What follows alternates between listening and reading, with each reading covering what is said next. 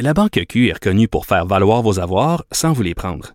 Mais quand vous pensez à votre premier compte bancaire, tu sais, dans le temps à l'école, vous faisiez vos dépôts avec vos scènes dans la petite enveloppe. Hmm, C'était bien beau.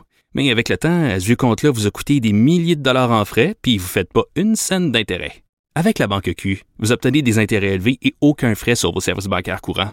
Autrement dit, ça fait pas mal plus de scènes dans votre enveloppe, ça. Banque Q, faites valoir vos avoirs. Visitez banqueq.ca pour en savoir plus. Acheter une voiture usagée sans connaître son historique, ça peut être stressant. Mais prenez une pause. Et procurez-vous un rapport d'historique de véhicule Carfax Canada pour vous éviter du stress inutile. Carfax Canada. Achetez l'esprit tranquille. Cube Radio.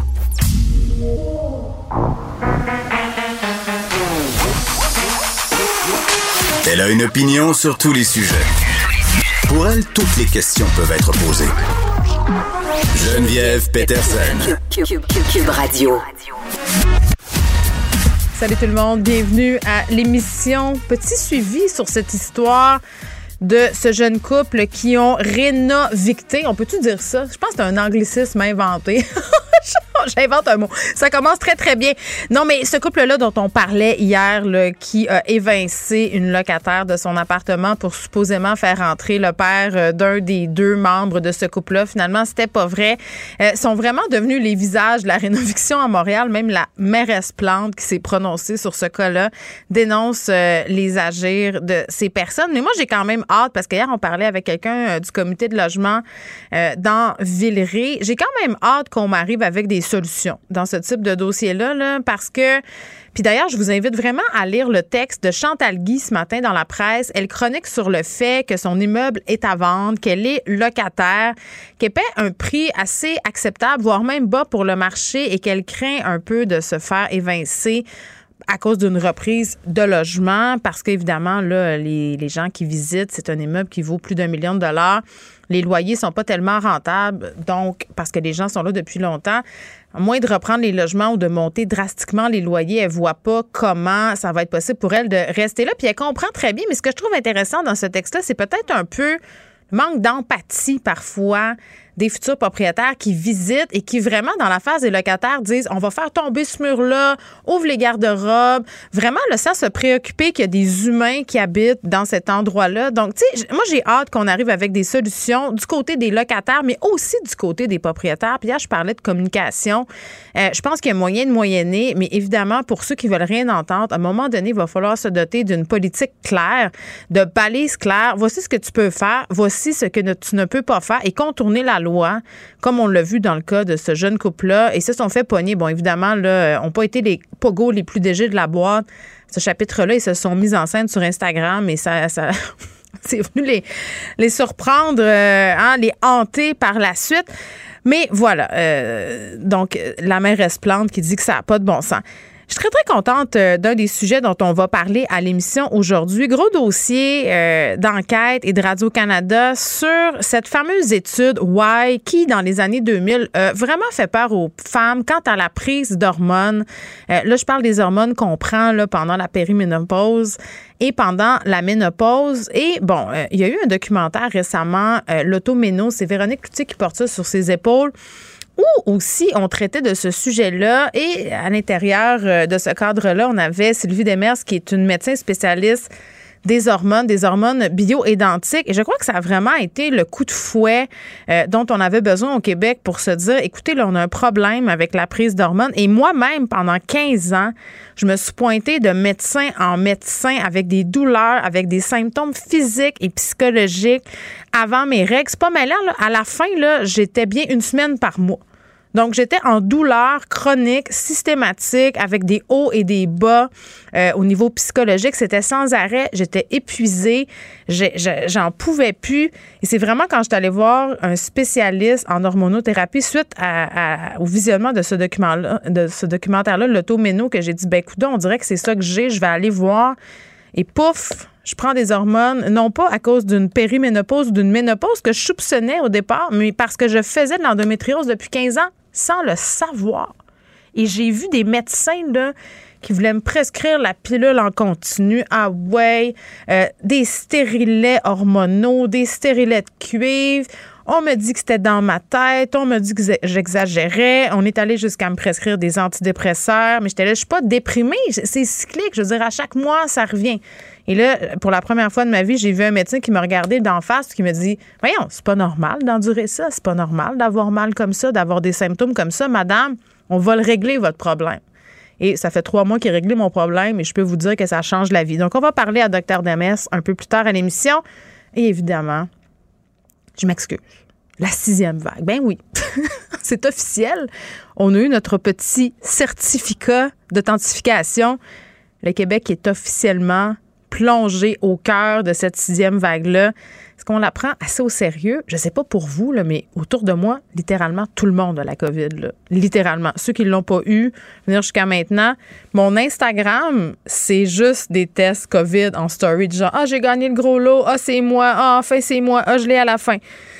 Donc voilà. Et là, j'ai envie de vous dire, comme sur un site de clickbait, tout le monde a la COVID. Devinez ce qui se passe ensuite. Je pense que c'est ce qui a fait sursauter le procureur de la Couronne. Nicole Gibault. J'en ai un ras-le-bol de ces gens-là. À mon sens, c'est de l'intimidation. Geneviève Peterson. C'est ça. Puis s'il sauve en marchette, on aura le temps de le rattraper. La rencontre. Ouais, mais toi, comme juge, est-ce que c'est le juge qui décide ça? Comment ça marche? Oui, oui, oui, oui, oui, oui, oui. C'est le juge. La rencontre Gibault-Peterson. Salut, Nicole. Bonjour, Geneviève. Euh, une nouvelle qui est tombée ce matin, là, puis je voulais absolument en parler. On n'a pas beaucoup de détails quand même, mais il y a un père, euh, ça se passe en Estrie, là, qui a été arrêté, un homme de 28 ans, voix de fait sur son bébé de 12 jours, Nicole. Donc, il devrait comparaître euh, aujourd'hui. Puis évidemment, là, on sait que le poupon, je le répète, cet enfant-là qui a 12 jours, bon, est sévèrement en danger. Là, on craint pour sa vie et les accusations ne seront pas les mêmes si, puis on n'espère pas que ce sera ça, là, ce poupon-là des suites euh, de cette affaire-là? Bon, ben, c'est terrible comme situation. à chaque fois, je euh, capote. Chaque fois, moi aussi, j'ai beaucoup de misère même à, y songer.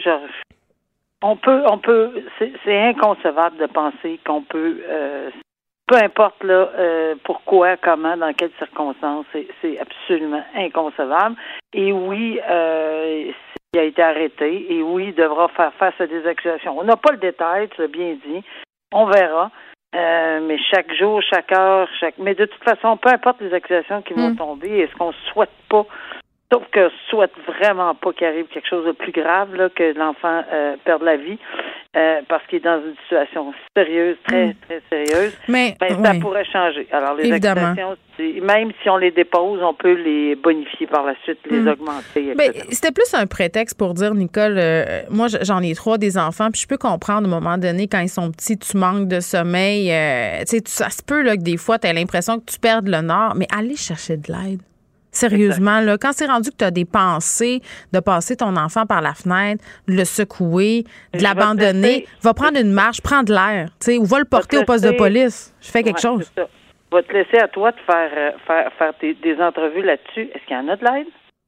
Mais tu sais, facilement de l'aide. Tu sais, ben en tout cas, écoute, moi je vais parler par expérience là. Je pense que ça s'est beaucoup amélioré. moi, ben, toutes les fois, moi j'ai eu des suivis sage-femme, Nicole, les deux fois. Puis je vais t'avouer que la première fois c'était un suivi hospitalier. Il y avait peut-être moins d'accompagnement, mais avec les sages-femmes, prenaient régulièrement de mes nouvelles, mais surtout les nouvelles du papa aussi.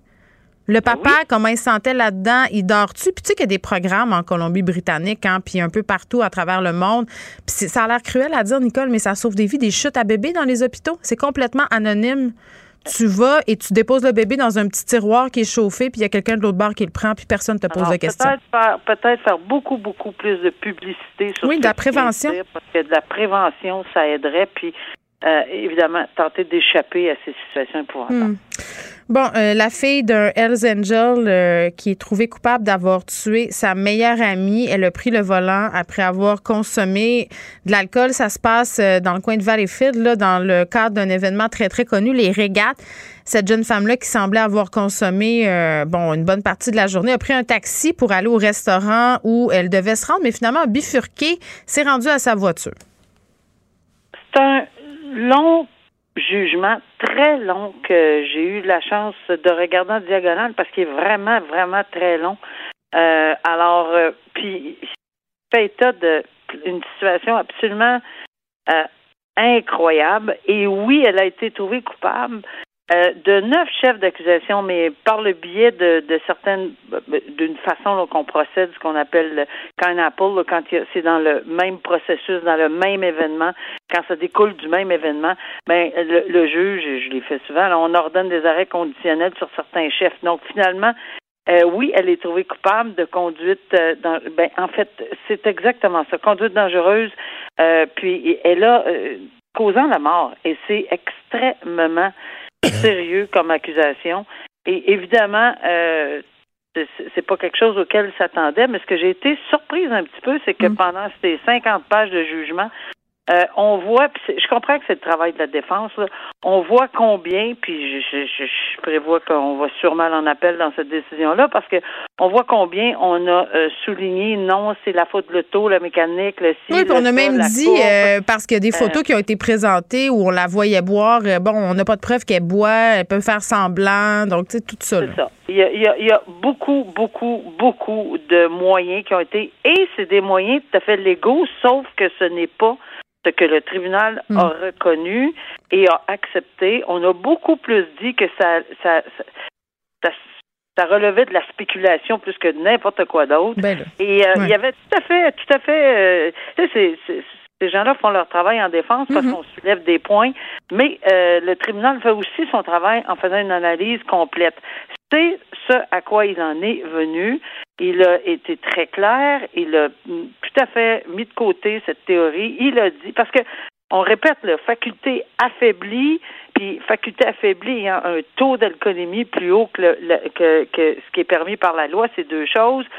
Et ici, ben, il y avait effectivement, euh, on, en est venu à la conclusion, le tribunal, après une longue étude du dossier, jurisprudence, analyse des expertises dans le détail, euh, arrivé à cette conclusion-là. Donc, évidemment, euh, les représentations sur sentence, euh, on comprend que, que, cette famille-là, même si on parle, le titre parle d'un un, mortel, c'est la fille d'un Hells, mais c'est quand même sa fille, là.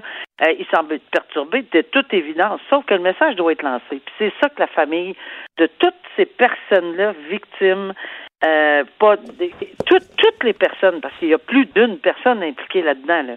Il y a son ami, oui, mais il y avait d'autres personnes également. Il y a plusieurs autres victimes dans ce dossier-là. Et ces gens-là, euh, parce qu'il y avait des passagers, etc., mm. ces gens-là, ils ont des familles, puis c'est ce qu'on on sent à travers leurs propos c'est que ces familles-là, bon, enfin pour eux, justice a été rendue, c'est un soulagement, ils ont compris, euh, ils, ont de la difficulté à comprendre pourquoi on a essayé de contourner, contourner, puis faire dire, ben, c'est à cause de la courbe, c'est à cause de l'auto, c'est à cause de ci, puis c'est pas à cause de ça. Alors ça, c'est un petit peu difficile pour euh, toute famille euh, des victimes d'accepter, mais le tribunal a été très clair. Hmm. C'est ni la cour, ni, ni, ni, rien de ça.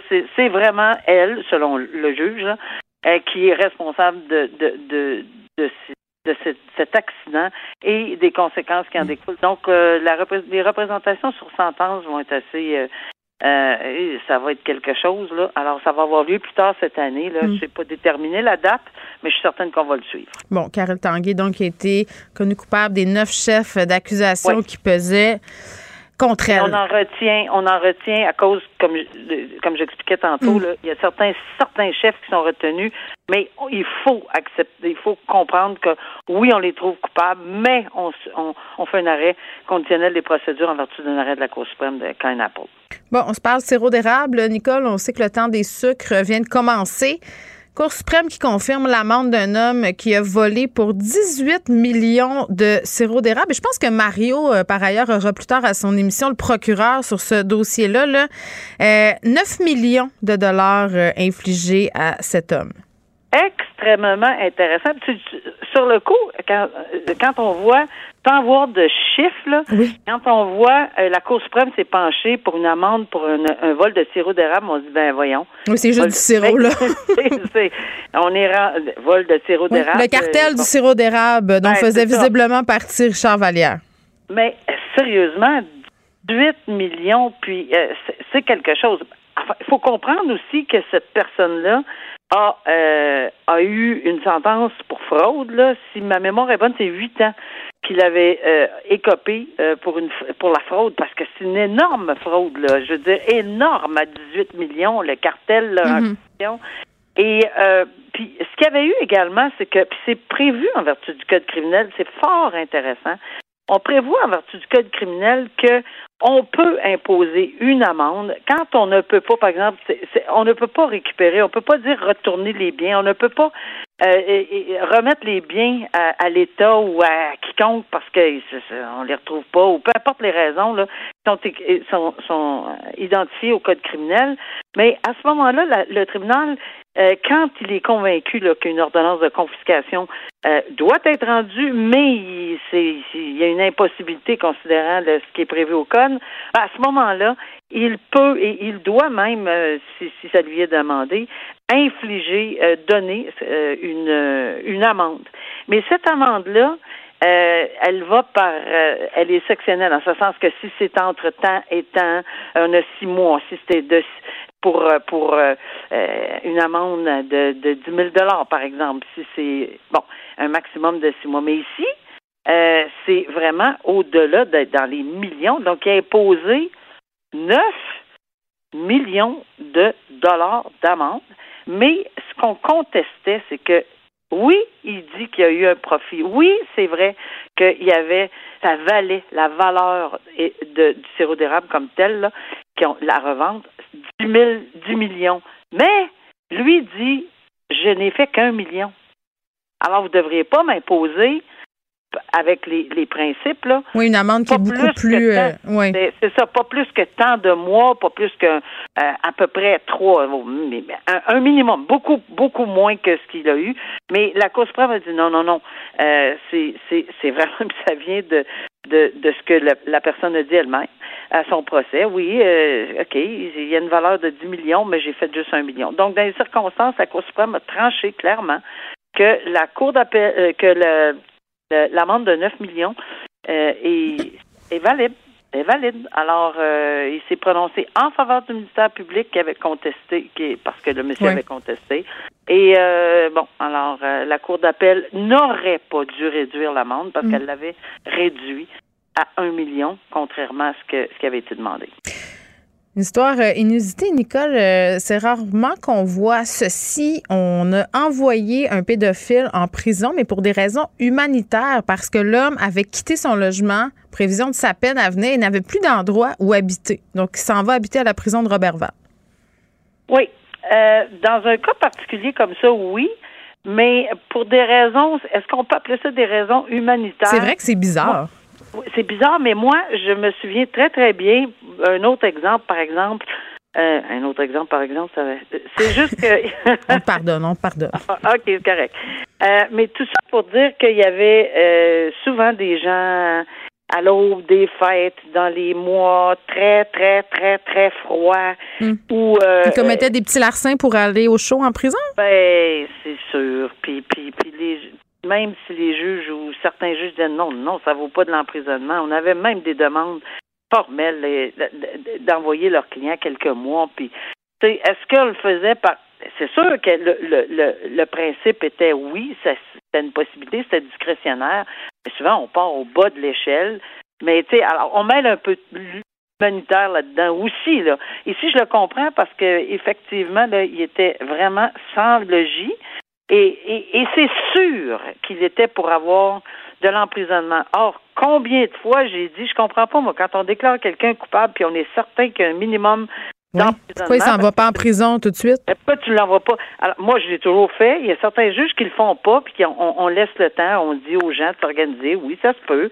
Mais moi, c'est très, très rare que je, que je à moins de circonstances exceptionnelles, Mm. je dis, non, regarde, il n'y a plus de présomption d'innocence. Il s'en va en prison minimalement un an, deux ans, trois ans, quatre ans, dépendant de la peine minimale. Et alors, on, on commence ça tout de suite, là. Sauf que ce qui va arriver, évidemment, c'est qu'on va le on va le computer. C'est sûr. Alors, mais ça, c'est c'est c'est pas grave, mais en ce moment, on a un individu qui mérite la prison, il s'en va en prison, Hmm. puis on ajustera le tout. Ça, c'est. Et oui, peut-être qu'on ajoute que c'est pour des raison humanitaire, que je comprends très bien. Il n'y a plus de logement, mais ils s'en vont dedans, anyway. Exactement. Donc, les représentations euh, sur sentence euh, qui sont euh, qui devraient se faire aux alentours du 22 juin. Merci, Nicole. Je te dis à lundi, puisque demain, je ne serai pas à l'émission. Tu vas jaser avec Vincent Dessureau. D'accord. Bye à lundi, au revoir. La Banque Q est reconnue pour faire valoir vos avoirs sans vous les prendre. Mais quand vous pensez à votre premier compte bancaire, tu sais, dans le temps à l'école, vous faisiez vos dépôts avec vos scènes dans la petite enveloppe. Hmm, c'était bien beau. Mais avec le temps, ce vieux compte-là vous a coûté des milliers de dollars en frais, puis vous ne faites pas une scène d'intérêt. Avec la banque Q, vous obtenez des intérêts élevés et aucun frais sur vos services bancaires courants. Autrement dit, ça fait pas mal plus de scènes dans votre enveloppe, ça. Banque Q, faites valoir vos avoirs. Visitez banqueq.ca pour en savoir plus. Acheter une voiture usagée, ça peut être stressant, mais prenez une grande respiration. Et imaginez-vous avec un rapport d'historique de véhicule Carfax Canada qui peut vous signaler les accidents antérieurs, les rappels et plus encore. Carfax Canada. Achetez l'esprit tranquille. Geneviève Peterson. Une animatrice pas comme les autres. Cube Radio. Officiellement, en sixième vague, nous sommes. Est-ce qu'on prend assez cette information-là au sérieux? On va poser la question à Roxane Borges de Silva, qui est prof à l'École de santé publique de l'Université de Montréal. Roxane, salut. Bonjour Geneviève. Bon, l'INSPQ qui nous a confirmé hier ce qu'on savait déjà, là, il me semble. C'est comme juste le, petit certificat euh, d'officialisation. Euh, est-ce que, est-ce que tu trouves qu'on a trop traîné avant euh, d'officialiser la chose, de dire on est dans une sixième vague, euh, voici ce qui se passe? Mais en fait, euh, pour pouvoir déclarer qu'on est dans une sixième vague, hmm. il faut avoir assez de recul sur le nombre de cas, l'évolution des cas et l'évolution de la tendance croissante. Et il faut aussi tenir compte, en fait, de la venue d'un autre variant qui pourrait entraîner une augmentation des cas. Donc euh, je suis pas certaine qu'on a trop traîné. Mhm. Euh, ça prend le recul nécessaire pour pouvoir l'annoncer. Oui, puis c'est ça, on, voyait autour de nous, en tout cas euh, chez moi, là, des amis, écoutez, à, peu près tout le monde qui n'a pas eu la COVID pendant le temps des fêtes, là, en ce moment. Mais on dirait quand même que le ton du gouvernement reste assez euh, débonnaire, là, Roxane, quand même. Le ministre Dubé qui a expliqué ce matin en point de presse qu'on changeait pas la stratégie, là, on garde encore, euh, bon, les, les, assouplissements, le masque à la mi-avril qu'on va laisser tomber. Ça, je pense qu'on va observer ce qui se passe. Euh, on dit encore qu'on va apprendre à vivre avec le virus. C'est vrai qu'en même temps, on n'est pas au même endroit qu'on l'était lors de la cinquième vague et des vagues précédentes. Est-ce que c'est le bon ton, selon toi, qui est adopté? Mais c'est sûr qu'on n'est pas du tout dans la même situation que l'année dernière ou l'année précédente. Mm. Quand même un vaccin qui marche très bien et euh, des personnes qui peuvent aller chercher leur troisième dose en fait dans la population s'ils veulent se protéger. Mm. et c'est euh, c'est vraiment la clé du succès pour éviter de développer des symptômes graves. Euh, et puis la quatrième dose qui s'en vient pour les personnes bah, qui vient de commencer pour les personnes âgées c'est également la clé du succès. Par contre, ben, c'est sûr que on est tous tannés de parler de Covid. On ne peut pas continuer de vivre en restreignant des secteurs comme, euh, euh comme les, secteurs des loisirs, de la, ben, restauration. la restauration. Ben oui. Exact. Donc du coup, il faut trouver une solution. Et la solution passe non seulement par la vaccination, mais également par le port du masque. Hmm. Et il faut espérer en fait que euh, c'est les, les, personnes qui sont les plus à risque de développer des symptômes graves euh, fassent plus attention que, que les autres et que les autres aussi fassent attention de ne pas les, pas les contaminer, en fait de ne pas les voir s'ils ont des symptômes, donc euh, des, que des personnes en bonne santé ne, ne, ne fréquentent pas des personnes âgées ou des personnes mm. supprimées dans le cas où ils ont le moindre doute, le moindre symptôme. Ce matin, dans la presse, tu évoquais la possibilité que la contagion en milieu urbain, genre à Montréal, là, soit sous-estimée. Pourquoi? Mais en fait, nos données qui vont sortir demain du Cyrano euh, euh, montrent en fait que euh, on a une plus forte progression euh, dans les, les régions du centre, bah, surtout de l'est et du nord de, du Québec. Mhm. Par contre, ce qu'il faut savoir, c'est que dans la grande région de Montréal, on, on, a tous été, ben on a tous, on a été beaucoup de personnes ont été infectées au, au variant BA1 et quelques études commencent à sortir et, et, en fait se questionnent justement sur la protection de l'infection du BA1 euh, pour euh, éviter d'attraper, pour empêcher d'attraper le BA2. Il n'y a rien de clair encore, on n'a pas assez de recul. Mais ce qui est sûr, c'est qu'à Montréal, on a une très grande densité de population, beaucoup plus qu'en Gaspésie. On a beaucoup plus de salles de spectacle, de restaurants, de bars, etc. Et beaucoup plus, du coup, chaque individu à Montréal va fréquenter beaucoup plus de bulles, si je peux dire, euh, a la possibilité en fait de fréquenter beaucoup plus de bulles que c'est le cas en région où on a peut-être juste un restaurant dans certains villages. Ou, euh, et donc, dans le contexte, en fait, on pourrait avoir une, plus grande multiplication des cas, des contacts dus euh, et qui entraînerait une plus grande multiplication des cas. Mais ça, c'est toute réserve de savoir si les personnes qui ont eu le BA1 pourraient-elles attraper le BA2, dans quelle mesure elles vont pouvoir être infectées. Mais moi, je pensais que si on avait eu Omicron qui est BA1, c'était clair qu'on pouvait l'avoir BA2, que ça n'avait rien à voir.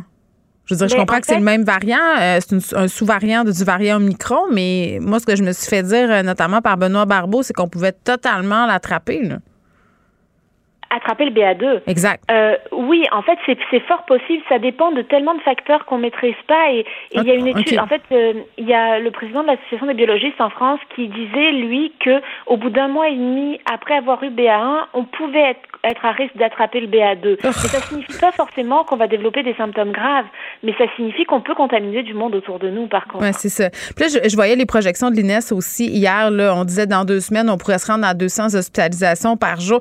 Tu moi, je, je lis ça, puis on a fait tant de sacrifices pour le système de la santé, puis je me dis, coudon, est-ce qu'on est en train de s'avancer vers euh, des assouplissements du beau temps aussi? Là, on sait que l'été, on bénéficie, entre guillemets, d'une fenêtre euh, de, positivisme où le virus existe, pour ainsi dire, plus. Mais là, si on se ramasse, euh, je sais pas, moi, à la fin avril, début mai, avec un pic d'hospitalisation et tout ça, pour l'été qui s'en vient, là, est-ce que ça peut compromettre euh, je n'irai pas jusqu'à dire nos libertés parce que je pense pas qu'ils vont nous reconfiner. Je pense pas que c'est ça le but. Mais ça, est-ce que ça pourrait changer ce qui s'en vient les mois à venir? Mais j'ai du mal à me mettre dans la position du gouvernement. Mais ce qui est sûr, c'est que je suis, euh, en tant qu'experte, euh, quand je vois qu'on a 23 000 cas cette semaine selon les Serrano par jour, sans compter les autodiagnostics, je, c'est assez préoccupant parce que parmi ces 23 000 cas, même si c'est 0,01% des gens qui vont développer des symptômes graves et se retrouver à l'hôpital, c'est quand même beaucoup plus que si on avait juste 2 000 cas par jour. Donc, euh, dans le contexte, c'est préoccupant, c'est sûr, pour le système de soins, euh, et c'est aussi préoccupant particulièrement dans les régions qui sont moins pourvues en, euh, en centre hospitalier qu'on peut l'être dans la grande région, région de Montréal. Oui, puis en, terminant, Roxane, euh, plusieurs scientifiques, dont le docteur Carvez, disent qu'on devrait comme peut-être commencer à considérer la COVID comme un virus endémique plutôt que pandémique. Inévitablement, on s'en va vers ça. Oui, mais il faut faire attention. Oh, t'as pas l'air sûr. on n'est pas à l'abri d'un prochain variant qui pourrait être plus virulent ou plus contagieux. Donc, il faut vraiment faire attention quand on s'avance euh, sur, ces, euh, sur cet, cet attribut-là de la pandémie. Bon, on reste prudent, mais on essaie de garder notre optimisme. C'est quand même pas euh, si facile que ça. On, est un peu des funambules de la pandémie en ce moment. Roxane Borges de Silva, merci, qui est prof à l'étude de santé publique de l'Université de Montréal. Pour elle, une question sans réponse n'est pas une réponse. Geneviève Peterson. Cube Radio. Vincent Dessureau qui est là. Salut Vincent. Salut. Puis tu seras là demain. Euh, tu vas me remplacer à, à ta place. Mais moi, je vais te remplacer. je vais faire ta ça, chronique. Euh, c'est la journée des échanges, des exactement, Exactement, exactement. Euh, c'est quand ta troisième dose, là? Ben, je l'ai eu hier. Ah, tu l'as eu hier? Ben parce que toi, tu avais eu la COVID pendant le temps des fêtes. Tu étais la première vague covidienne. Moi, après ben, j'ai eu la deuxième. Première vague Omicron. C'est ça, exactement. Parce que ben, ce qui est drôle, c'est que là, les gens qui disent Ah, ben là, j'ai mal dormi, j'avais un peu d'effet de mon vaccin ah, et tout ça. Ouais. on me dit Ah, ouais, troisième dose, ça a été tard. Mais si vous vous rappelez, on m'a reviré de bord, moi, pour ma troisième dose, en me disant T'as eu la COVID, t'as pas d'affaire à avoir de vaccin.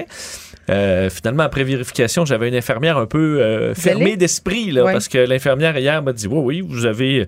Bon, écoute, ma deuxième dose date du mois de juillet, là, c'est le 4 juillet. On dit que c'est trois mois, hein, l'intervalle entre euh, la COVID et une autre dose de vaccin. Parce que ça aussi, il y avait de la confusion. C'était comme l'isolement, là. On savait plus trop sur quel pied danser. Tout à fait. Moi, j'avais pris mon rendez-vous, c'était deux mois, là, ça avait changé à trois mois. Là, bon, je répondais à tous les critères. Mais là, t'es correct, là, à part que t'as un petit peu mal dans le bras. J'ai une douleur aussi de, de l'injection. Ah, c'est tout. Moi, c'est la première fois euh, que ça a été épouvantable. Après ça, euh, comme si rien n'était. C'était un acupuncteur qui m'a. Euh, ah, pour vrai? Oui. Je dis, ah bon. Moi, j'ai eu un vétérinaire. OK. j'ai eu. Les vétérinaires, pas, sont plus habitués de rentrer l'aiguille au complet. L'acupuncteur. il t'a peut-être juste effleuré le derme. C'est ça, il m'a juste. Mais j'étais tellement calme en sortant de là.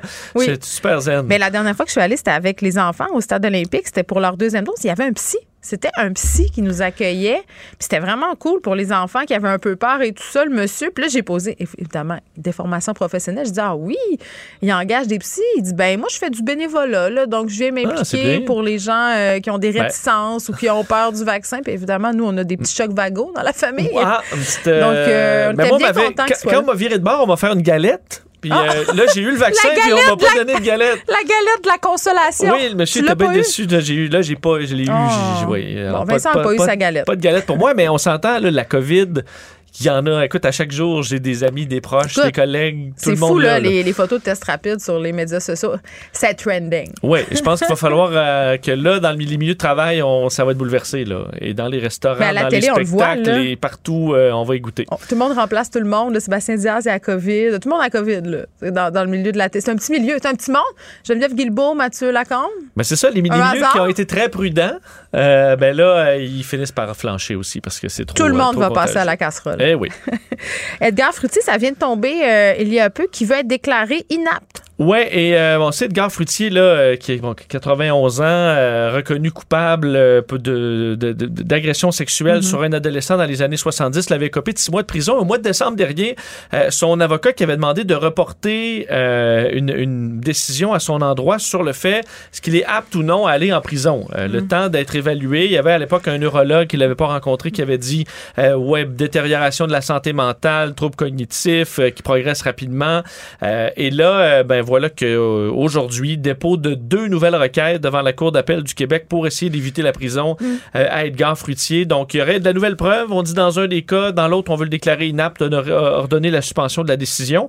Vous rappelez que ça remonte euh, donc aux années 70, là, un adolescent en 1974 à l'été où Edgar Fruitier lui avait trouvé un travail, un, job d'été. C'est comme s'il mentorait un peu. C'est ça, dans un théâtre d'été, habitait fait dans son chalet. et là, il y aurait eu des, il y a eu des agressions euh, et euh, il a été reconnu coupable. C'est quand même, on s'entend, la, victime avait dit, c'est un, un, discours très courageux de dire je n'ai plus honte, même si ça fait des décennies, enfin je peux, euh, je peux porter plainte. Et est-ce que, tu le débat, tu as le goût de donner une peine à cet homme-là qui a été reconnu coupable? La société veut pas non plus envoyer quelqu'un qui est ben, complètement inapte à recevoir une peine. Ce qui m'a fasciné un peu dans la perception de cette nouvelle-là, parce que évidemment, dès qu'on a une personnalité publique qui est visée par des accusations d'inconduite, des allégations, c'est sûr que ça fait jaser sur les médias sociaux. Puis là, tu peux un peu voir l'échantillonnage de ce qui se dit, la perception du public. Et vraiment, dans le cas de M. Fruitier, il y avait un double standard épouvantable. Euh, des artistes qui prenaient sa défense, même s'il avait été reconnu coupable. Mhm. C'est-à-dire, on n'était plus au niveau des allégations. Puis là, ça disait, mais Edgar, puis c'est un grand homme, puis tu sais, il est vieux maintenant. Puis tu sais, c'est fou quand même de voir. Je comprends, elle vient d'où cette compassion-là, parce que c'est sûr, c'est une vieille personne, 91 ans, mais, mais il les a commis, ces gestes-là. Je trouvais ça fascinant de voir ça. Est-ce que quelqu'un qui comprend même peut-être plus ce qui se passe là autour de lui, est-ce que tu l'enfermes euh, dans une petite ah? Est-ce que la prison, c'est le meilleur endroit pour euh, lui? Peut-être pas. C'est ça. Est-ce qu'il y a dans ce cas-là d'autres options que juste lui dire, ben, il n'y a pas de peine pour toi? Ça, c'est un bon euh, sujet, Vincent, à creuser. Je serais curieuse de savoir qu'est-ce qu'ils font avec les détenus très âgés, parce qu'on sait que l'espérance de vie en prison, c'est pas très vieux. 50, hein. 60 ans, là, normalement, pour vrai, c'est l'espérance de vie dans les prisons. 80 euh, ans. Il y en a des détenus qui sont plus vieux que ça. Qu'est-ce qu'ils font en prison quand, tu est-ce qu'ils mettent des lits adaptés? tu comprends ce que je veux dire? Comment ils gèrent, ce monde-là? Avec la marchette, là, ça ben peut être difficile si pas euh, dans ce genre d'installation-là. Ouais. Ils sont plus une menace non plus, là. Donc, il y a évaluation euh, et lui, bon, il ira au bout de ces requêtes-là. Il faut dire que plus les mois mm. avancent, plus son état se dégrade aussi à Edgar Fruitier. On parle des travailleurs étrangers euh, qui doivent euh, débourser beaucoup de deniers pour avoir la chance de travailler à la Coupe du monde de soccer du, au Qatar. Oui, on s'en est déjà parlé. Moi, je suis bien. Oui, tu euh, ça dans ce coin-là, ben, les compétitions sportives. Ben, toutes les grandes compétitions qui sont dans des pays où on respecte pas les droits humains ou, et compagnie, j'ai bien de la misère avec ça. Et les exemples de, bon, terribles circulent les, les, les, après, les, uns après les autres. Et là, c'est The Guardian qui a fait une enquête sur un phénomène qui est étendu à plusieurs pays du Golfe, mais particulièrement au Qatar en ce moment. Il faut rappeler qu'ils vont recevoir cette année la Coupe du monde de soccer, plus gros événement sportif au monde. Et euh, on a au Qatar à peu près 2 millions de travailleurs étrangers à bas salaire qui proviennent entre autres du Bangladesh, Mais ils viennent travailler là, qui viennent travailler là mhm. parce que chez eux, euh, ben, il n'y a, a, pas de bon salaire et tout ça. Les salaires sont un peu mieux, mais dans des conditions souvent épouvantables. un des phénomènes, c'est que tu, on fait payer aux travailleurs étrangers un frais d'embauche. Ben oui. un, mais un, frais, pas 15 là, des montants qui représentent à peu près un an de salaire. Non, mais c'est fou, on dirait les agences de mannequins frauduleuses. on, on, voyait ça dans le temps qui disaient ah, on va te faire un book, là, donne-nous 2000 pièces puis tu vas le rembourser en travaillant. Ça, n'arrivait jamais. Parce que là, entre autres, on dit, là, euh, juste les hommes du Bangladesh, dans les dix dernières années, auraient payé à peu près entre 1,5 et 2 milliards de dollars en frais. Euh, et ça représente, on dit, les Népalais, les, les, hommes du Bangladesh, à peu près un tiers des forces étrangères au Qatar. En général, pour vous le diviser par personne, on demande à ces gens-là entre 1000 et 4000 dollars américains pour être recrutés. Euh, et là, sur place, tu gagnes à peu près. On, répète qu'ils viennent du Bangladesh, ce monde-là. donc, euh, la devise américaine en plus et tout ça. Ils n'ont ben, pas de scène. C'est la traduction. La, en fait, on peut penser fait, 5 000, c'est ben ça, entre 1500 et 5000 000 dollars canadiens. C'est énormément d'argent. Oui, surtout qu'ils vont gagner là-bas, où ils espèrent avoir un gros salaire, à peu près 275 dollars par mois. Donc, en gros, ils en ont pour un an à rembourser leurs frais d'embauche à un de leurs patrons. Parce que, en gros, on les fourre, là, mais complètement, parce que les compagnies au Qatar embauchent des compagnies de recrutement euh, dans les pays, dans, ces pays-là, et eux vont faire payer tous les frais aux travailleurs. Souvent, ils sont obligés, puis on comprend souvent, mais presque tous les cas, obligés de se prendre euh, une, euh, un prêt à intérêt très élevé. On parle d'intérêt des fois de 40-50% de sorte que le travailleur, lui, s'en va au Qatar. Il y a une dette immense d'un an de salaire à très haut taux d'intérêt. Et là, ben, il est pogné là euh, pendant des années à essayer de repayer comme il peut cette dette-là. On appelle ça carrément du, euh, de l'esclavage ben, moderne. Du king aussi, là, on s'entend dessus. Tout à fait. Et là, au Qatar, on dit, ah, on a des programmes pour ça, ben pour essayer d'aider. Entre autres, les compagnies qui ont eu les, immenses contrats de stades, parce qu'ils ont construit des stades, des stades climatisés un peu partout, euh, on les oblige à rembourser les frais de recrutement de ces gens-là. Mais ça représente jusqu'à maintenant 49 000 travailleurs. Il y en a 2 millions. Donc, au total, c'est 28 millions, 22 millions qui ont été remis jusqu'à maintenant en remboursement de ces frais-là à des travailleurs. Mais c'est une goutte dans l'océan de, de, la problématique. Euh, on dit que 90% à peu près des employés euh, qui arrivent du Népal, entre autres, doivent payer ce genre de frais-là et que souvent, on leur promet des salaires trois fois plus élevés que ce qu'ils ont sur la, place. C'est de la pauvreté qui tourne et qui tourne et qui tourne. Et ces gens-là qui n'ont pas le choix, donc euh, prennent le pari d'accepter, finalement, arrivent et c'est pas ça du tout et s'enfoncent et s'enfoncent et s'enfoncent, puis deviennent à la merci de ces gens-là à un degré très grand. Là. Oui, euh, parce qu'on dit ils arrivent là, souvent, ils ont des endroits pas d'électricité, pas, de, hmm. pas de climatisation. Comme les nannies qu'on fait venir au Canada, là, à Outremont, en disant Ah, c'est avec un programme, là, puis donnez-moi votre passeport, puis vous allez vivre dans la maison, vous êtes chanceuse. Finalement, ces femmes-là, puisque ce sont des femmes, travaillent 7 euh, jours sur 7 et font des petits massages le soir à leur maître. Hein? L'esclavagisme moderne, là, ça existe encore. Et surtout qu'on voit, c'est des pays où tu dis OK, l'argent est là maintenant, les ah, pays du Golfe et tout ça, mais en même temps, c'est la misère humaine des travailleurs qui doivent construire les installations. Mm. Euh, et on a encore une fois de grandes questions à se poser. on n'a pas parlé des blessures, euh, des gens qui vont décéder lors de ces grands chantiers-là. Il y en a eu et il y en aura. Oui, c'est pas la même sécurité euh, qu'ici. Et ça amène des grandes questions sur les organisations internationales. On a vu en fin de semaine, moi qui suis la Formule 1, c'est le Grand Prix d'Arabie Saoudite, on a vu ce qui s'est passé. Hey, ça a été bombardé, ben hein? puis à côté, puis on. Attends, parce que je, me suis dit, il faut que j'en parle avec Vincent, puis j'ai oublié, parce que évidemment, je savais que tu suivais ça, puis je me disais, mais comment ça peut continuer alors qu'il y a des missiles qui sont tirés? J'étais comme à 5 km. Ça n'a pas ça aucun bon sens. Il faut rappeler, la semaine dernière, le vendredi, on a été obligé de retarder la deuxième séance de célèbres du vendredi au Grand Prix d'Arabie Saoudite à hmm. Jeddah parce que quelques kilomètres plus loin, on voyait le panache de fumée du circuit. Là. Écoute, c'est comme s'il y avait euh, des bombes à Longueuil. Là. Ouais, S'entends-tu? Oui, tout à fait. Il y a eu des missiles qui ont frappé d'une installation d'Aramco, qui est une compagnie pétrolière euh, saoudienne. Euh, parce que c'est un groupe du Yémen qui, conteste, euh, bon, c'est un dossier assez complexe là-bas, et attaque donc euh, les, installations d'Aramco. Et là, as, donc, tu vois le panache de fumée. Mm-hmm. Et toi, tu as un grand prix, là, avec tous les pays, de plein de pays, tout ça, tout l'argent est là, la, foule est là. Et la grande question, est-ce qu'on annule le grand prix?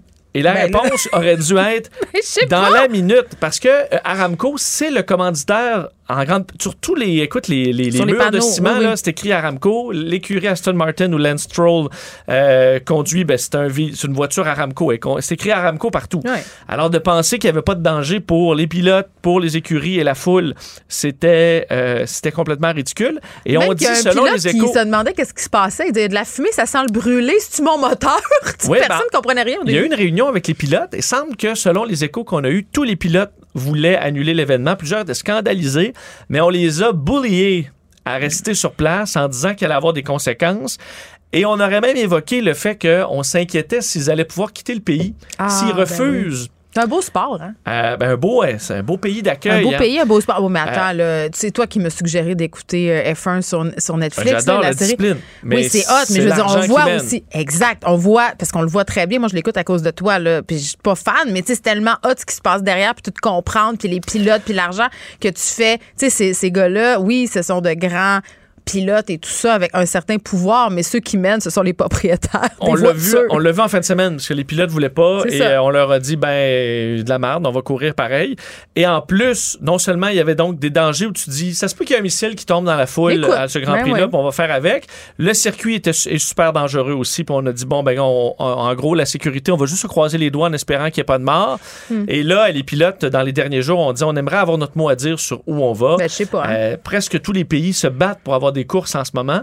Alors, tu n'as pas besoin d'aller. Ah oui, pour la je pensais que c'était ah, ça coûtait trop cher puis qu'il y avait juste les pays ultra, ultra riches. C'est la folie. On a annoncé hier une course à Las Vegas sur la strip. Ben, ça va être complètement fou. L'Allemagne, il y a plein de pays qui se battent pour avoir des grands prix. mais, la différence, euh, Geneviève, c'est que les pays, admettons, occidentaux ou comme Montréal, on va payer 20, 30 millions pour avoir la course. Euh, les pays du Golfe, c'est 50. Ah, ah, ah. Donc, tu fais quand même un 20 millions, 20 millions là, de pur profit supplémentaire.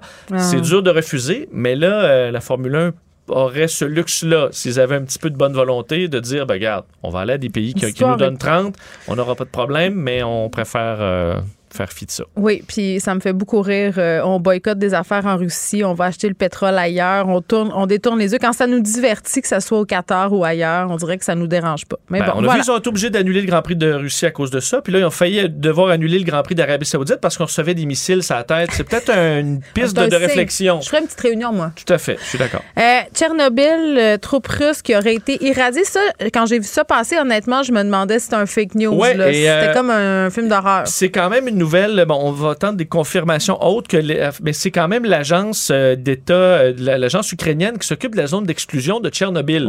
Donc c'est une source officielle, sur que l'on est en conflit euh, de sorte mais c'est pas l'agence internationale qui s'occupe du nucléaire. J'ai oublié le nom, je m'excuse. C'est c'est pas c'est pas la l'agence. Ouais. Ça, cette affaire-là. C'est l'agence ukrainienne donc qui gère le, le, la, la, zone d'exclusion qui a été irradiée.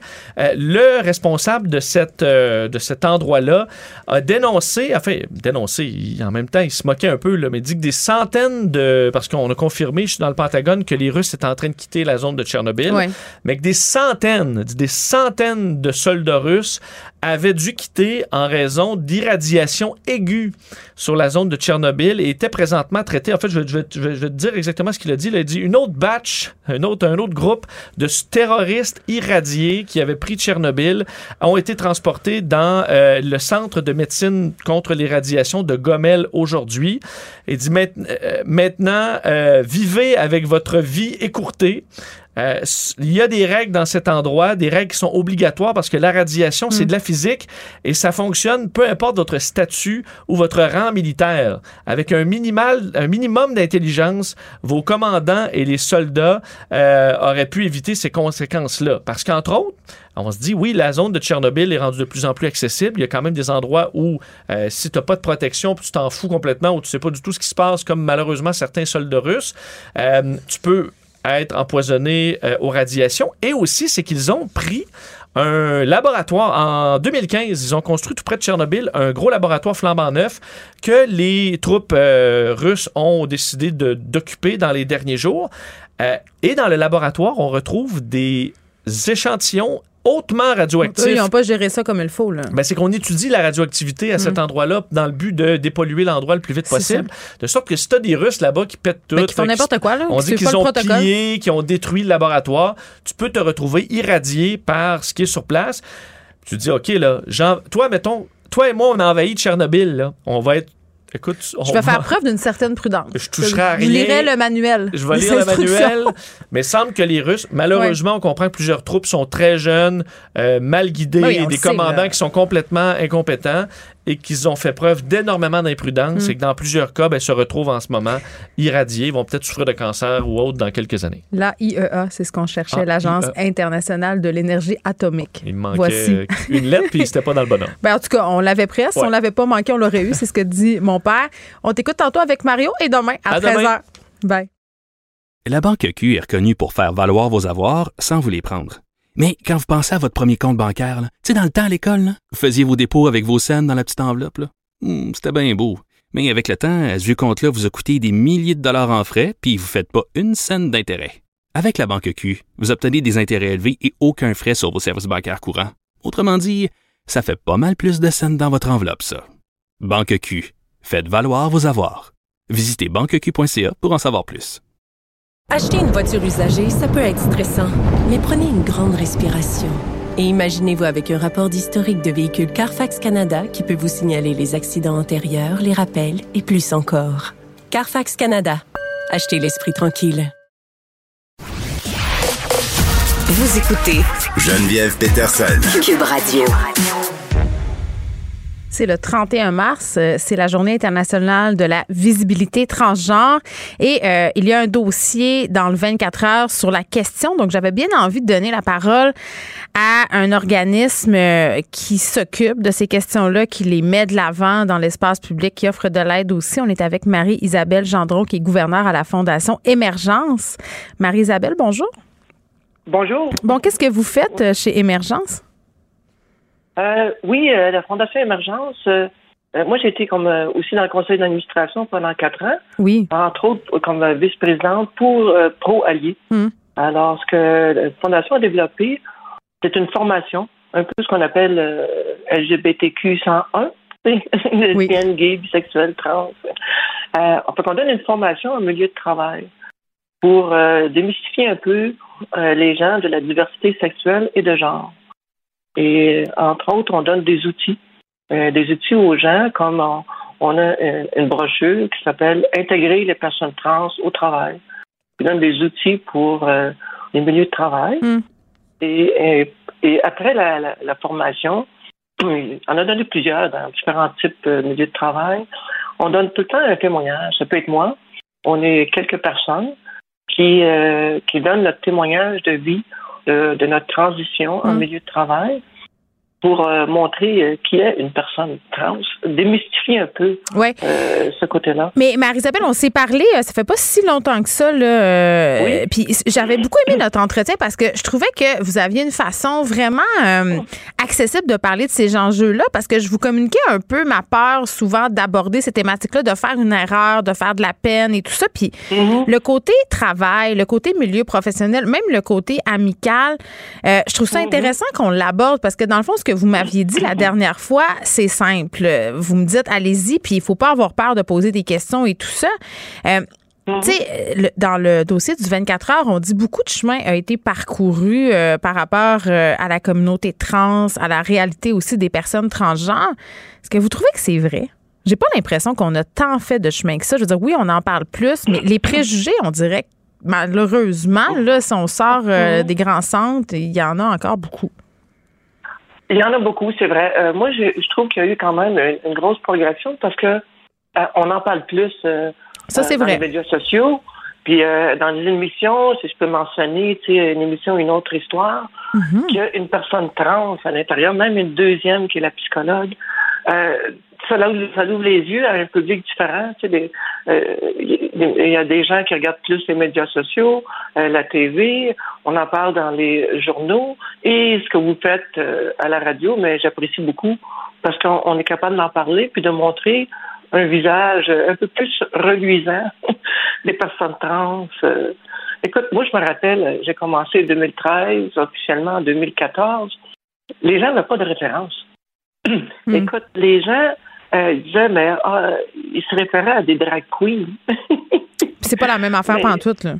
Ben non, parce que les gens manquaient de références. Mm. Ben, de modèles aussi. Vous parliez des émissions, euh, les médias sociaux, on, a des influenceurs, donc c'est bien qu'on ait des personnalités, des personnes trans dans l'espace public, mais puis là, c'est peut-être moi euh, qui est idéaliste ou qui dit une affaire pas de rapport, là, euh, Marie-Isabelle, mais tu sais, est-ce que on va avoir fait le vrai bout de chemin quand on va avoir, on n'aura plus besoin en fait de dire voici cet acteur trans, cette actrice trans, cette mannequin trans. il y a toujours l'étiquette trans, comme un peu, euh, tu sais, quand les magazines faisaient le spécial grosse là. Tu sais, ils faisaient le spécial grosse là, puis après ça, ils revenaient à programmation régulière. Tu sais, le jour où on n'aura plus besoin de dire personne trans, il me semble que là, on va avoir, en tout cas, atteint quelque chose comme une égalité. Là, je sais pas.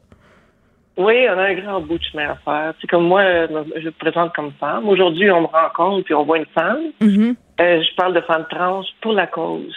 Mais je me définis femme. Puis oui, un jour, on, on, on, va briser des barrières puis dire, mais c'est une personne comme une autre. Mm. Et elle est femme. Mais il y a beaucoup de chemin à faire. Ça passe par l'éducation.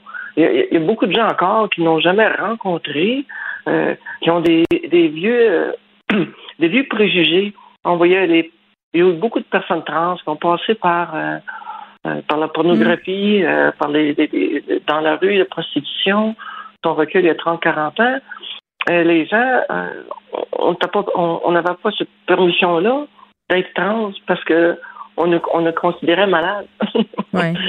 Mais tu sais, c'est drôle. Je lisais, je pense que c'est cette semaine sur Twitter, Michel Blanc qui écrivait moi, je suis tannée qu'on m'approche. Mais elle disait, je comprends là, pourquoi on m'approche pour parler de ça, mais elle, disait qu'elle était tannée de se faire solliciter pour parler de sa transsexualité, de sa transition. Elle disait, moi, à la base, voici ce que je fais comme métier. C'est l'impression d'être devenue un peu le porte-étendard. Est-ce que, Marie-Isabelle, vous vous sentez obligée de partager votre expérience quand vous rencontrez des gens? Il me semble qu'à un moment donné, ça doit devenir très, très lourd de porter ça sur ses épaules. L'enjeu trans, être trans. Euh, oui, c'est un, bon sujet. Je peux comprendre euh, Michel Blanc. Elle a été quand même instigatrice il y a plusieurs années. Une des premières à en euh, parler. dans les premières à en parler. Elle a mm-hmm. écrit un livre. Ça m'a aidé beaucoup. Ah oui? Parce que j'ai eu un modèle. Mm. Il me manquait moi-même des modèles positifs qui ont réussi dans la vie. Puis, c'en était un. Ce n'était une personne qui a passé au travers. Fait que c'était important. Puis, je peux comprendre le poids peut être lourd. Moi-même, quand je rencontre des gens qui m'ont pas connu avant, mais je suis femme. Et si ça devient un peu plus proche, un peu plus intime, mais euh, de par mon parcours, euh, à un moment donné, je vais aborder la situation, mais je ne veux pas parler de ça. Euh, oui, sans arrêt, là. Ben non, ben non au début, c'était ça. Dans, dans la transition, oui. je devais expliquer à tout le monde, à chacun, parce que mon apparence, un peu entre les deux, puis on me posait beaucoup de questions j'avais à éduquer toutes les gens de mon entourage. C'est lourd à porter. C'est pour ça que si on fait l'éducation hmm. et que les gens sont de plus en plus éduqués, si on, le ferait dans les écoles, puis que les gens n'aient pas à poser plein de questions, hmm. ça peut devenir lourd. Ben, dans ben, mon cas, je suis fière d'en parler. Euh, j'ai été euh, très bien reçue dans mon travail. Euh, j'ai eu des difficultés comme tout le monde. Mais d'en parler, c'est pour rendre la chose plus facile pour les autres. Mm. De montrer qu'on peut avoir une vie tout à fait, en guillemets, normale. euh, plein de types de personnes euh, dans le milieu trans ou dans le mm. milieu de tous les jours. Puis de dire, mais c'est ça, euh, de, de, regarder la personne puis de respecter son choix de vie, d'être bienveillant avec ces personnes-là. Mm. Puis, euh, ben on oui. se poser de mille questions. Vous parliez, euh, ben, ben, c'est tellement vrai. Puis vous dites, entre guillemets, vie normale, vie heureuse, vie accomplie, euh, les mêmes privilèges que les autres, les mêmes opportunités aussi. Puis la dernière fois qu'on s'est parlé, malheureusement, euh, Marie-Isabelle, c'était dans le cadre du sud d'une enfant trans là, qui était victime d'intimidation euh, à l'école. Là, vous me dites, nous, on fait à l'organisme émergence des formations pour les écoles, pour les milieux de travail. Euh, dans ces deux sphères-là, qu'est-ce qui peut être fait pour faciliter, si on veut, euh, la vie des personnes trans à l'école euh, et au bureau, n'importe où, là? Oui, ben, la Fondation émergence n'est pas dans les écoles encore. On est plutôt dans les milieux de travail en ce moment. Oui, oui, il y a d'autres organismes qui vont dans les écoles. OK.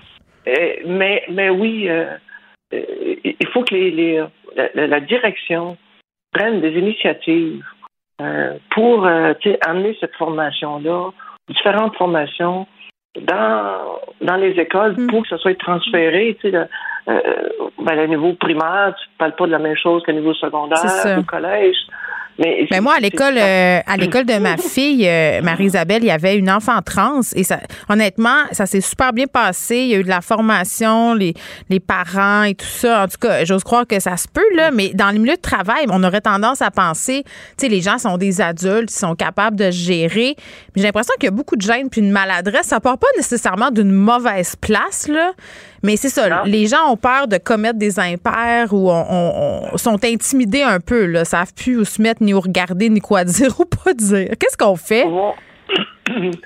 Euh, oui, encore. Oui, euh, moi été dans un milieu de travail. C'était traditionnel comme milieu? Ben, moi, c'était chez Pratt Whitney Canada. Okay. un moteur d'avion et d'hélicoptère, moteur à turbine. Euh, beaucoup d'hommes, mm-hmm. de plus en plus de femmes maintenant, bravo. Mais il y a des gens qui étaient très inconfortables, ah oui, hein. euh, qui étaient mal à l'aise. Il y en a eu. Euh, j'ai eu des bons alliés. Euh, j'ai été très chanceuse. J'ai été appuyée, mais des gens qui sont distancés, qui étaient mal à l'aise. ça a pris des fois un an à, me recontacter. on s'invite moins dans les 100 cassettes, mais milieu d'hommes, hommes, mais là, une femme a plus sa place. on, fait que vous avez vécu le sexisme? Oui, même, moi, je répondais. C'est fou, pareil. Oui, euh, j'ai le sexisme féminin. Oui. Parce que je suis une spécialiste technique en moteur à turbine. OK. lorsque j'ai travaillé euh, longtemps là-dedans, longtemps comme homme, puis là, je répondais, mais c'est Marie maintenant. Euh, et là, quand je s'apercevais que c'était une femme, mais dans certains cas, j'ai eu, mais là, il, s'arrêtait, puis j'ai une, une éducation technique sur tel tel moteur. Hmm. ah là, vous étiez plus, vous étiez plus compétente. Ouais, wow. là, j'avais jamais cette question-là avant. Ah, c'est comme ah, ah. j'étais la réceptionniste pour diriger. Puis là, j'ai dit, ben, je vais essayer de vous répondre. Allez-y, tu sais. Là, ils pouvaient s'apercevoir que j'étais compétente. Puis là, la barrière était brisée. mais on dirait que je devais prouver euh, que j'étais compétente à certains. C'est pas tout le monde, mais j'ai vécu du sexisme euh, féminin. Mais les gens sont mal informés. Hein. Hmm. Il y avait des gens qui connaissaient des personnes trans dans leur entourage. Là, c'était facile. Ils comprenaient. Mais les gens qui n'avaient jamais rencontré, euh, ben, allaient poser plus de questions. Des fois, des questions indiscrètes comme As-tu eu l'opération? Ah, mon Dieu. Mais ça, pourquoi on fait une fixation là-dessus encore, hein? Oui, ouais, c'est, c'est vraiment incroyable. Il y en a qui insistaient, là. C'est comme ben oui, on n'a pas de relation intime. oui, on n'est pas obligé de la savoir. Oui, non? Mais euh, euh, oui, c'est étonnant. On parle de 2014. Euh, oui, ça a pris du temps pour plusieurs personnes d'être d'être bien à l'aise avec moi. Il y en a que ça a pris six mois, un an. Il y en a d'autres que c'est facile.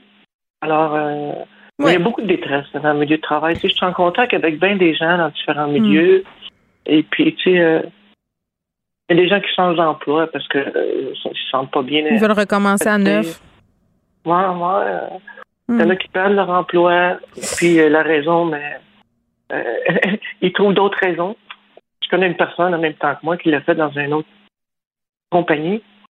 Puis trois mois après, elle a perdu son emploi, mais elle était très, très compétente. Hmm. elle m'avait dit son pédigree, c'était incroyable.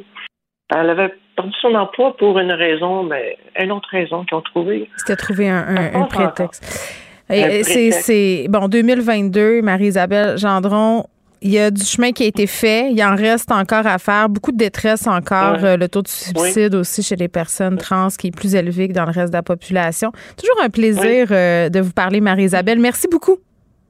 Ben, merci beaucoup euh, d'en parler, j'apprécie. Ça me fait plaisir. 31 mars, qui est la journée internationale de la visibilité transgenre. Donc, on en a donné à Marie-Isabelle Gendron pour qu'elle puisse nous expliquer, un, ce qu'elle a vécu, deux, ce que les gens continuent de vivre et le chemin peut-être qui reste à parcourir pour avoir vraiment une véritable égalité. La Banque Q est reconnue pour faire valoir vos avoirs sans vous les prendre. Mais quand vous pensez à votre premier compte bancaire, tu sais, dans le temps à l'école, vous faisiez vos dépôts avec vos scènes dans la petite enveloppe. Hmm, c'était bien beau. Mais avec le temps, ce vieux compte-là vous a coûté des milliers de dollars en frais, puis vous ne faites pas une scène d'intérêt. Avec la banque Q, vous obtenez des intérêts élevés et aucun frais sur vos services bancaires courants. Autrement dit, ça fait pas mal plus de scènes dans votre enveloppe, ça. Banque Q, faites valoir vos avoirs. Visitez banqueq.ca pour en savoir plus. Acheter une voiture usagée sans connaître son historique, ça peut être stressant. Mais prenez une pause. Et procurez-vous un rapport d'historique de véhicule Carfax Canada pour vous éviter du stress inutile. Carfax Canada. Achetez l'esprit tranquille.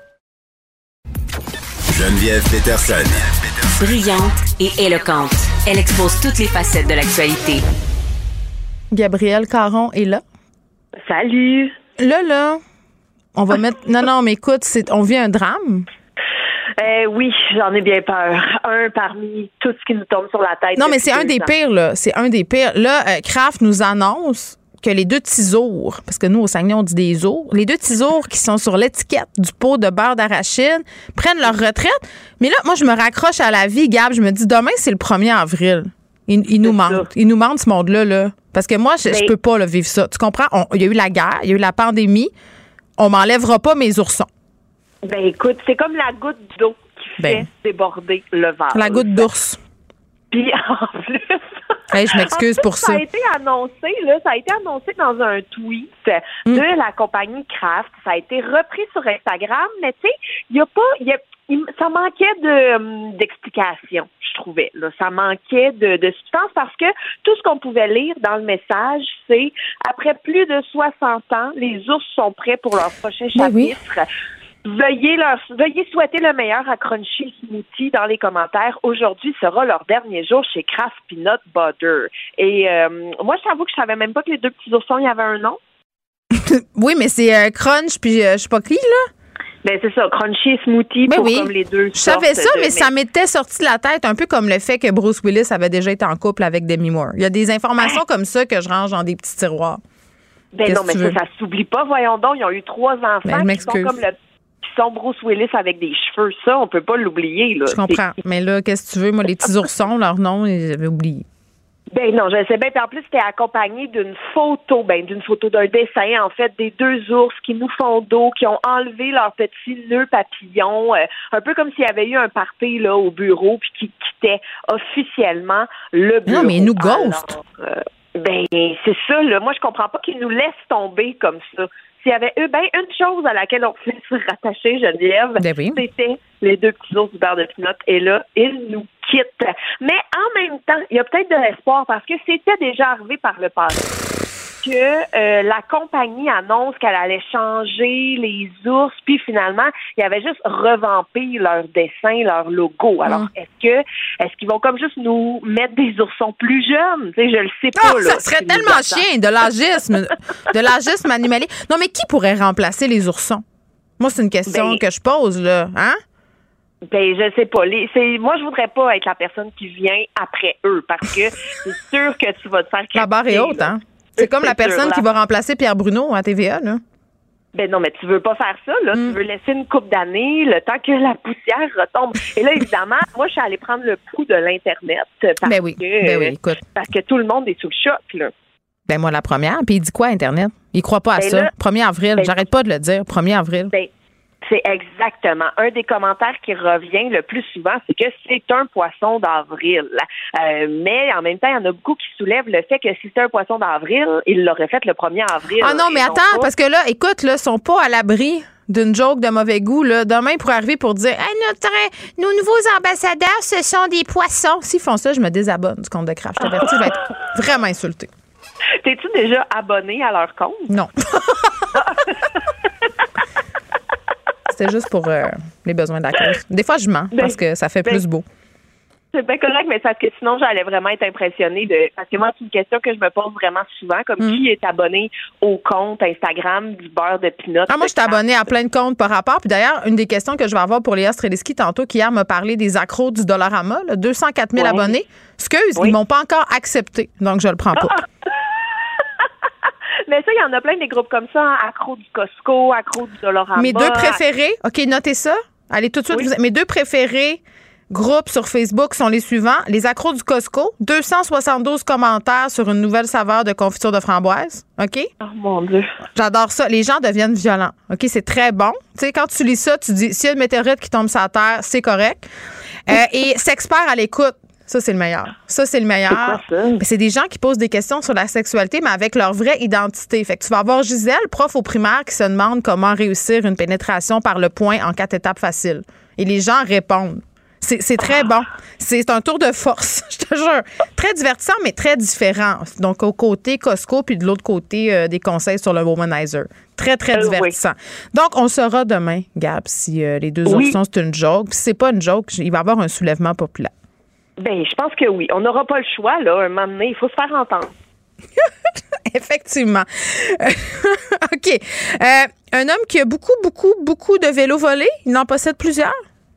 Écoute, ça n'a pas d'allure. Je suis allée, euh, OK, je, commence par le début. Donc, c'est un homme en Angleterre, dans la cinquantaine, qui a été arrêté par la police parce que ses voisins se sont plaints que sa cour arrière débordait de vélos et était devenu un repère à mmh. rats, tellement qu'il y avait des vélos. Oui, je sais. Et là, la police arrive là-bas, tu sais, en se disant, bon, bon, bon, chicane de voisins, il doit avoir 7-8 vélos et c'est réglé.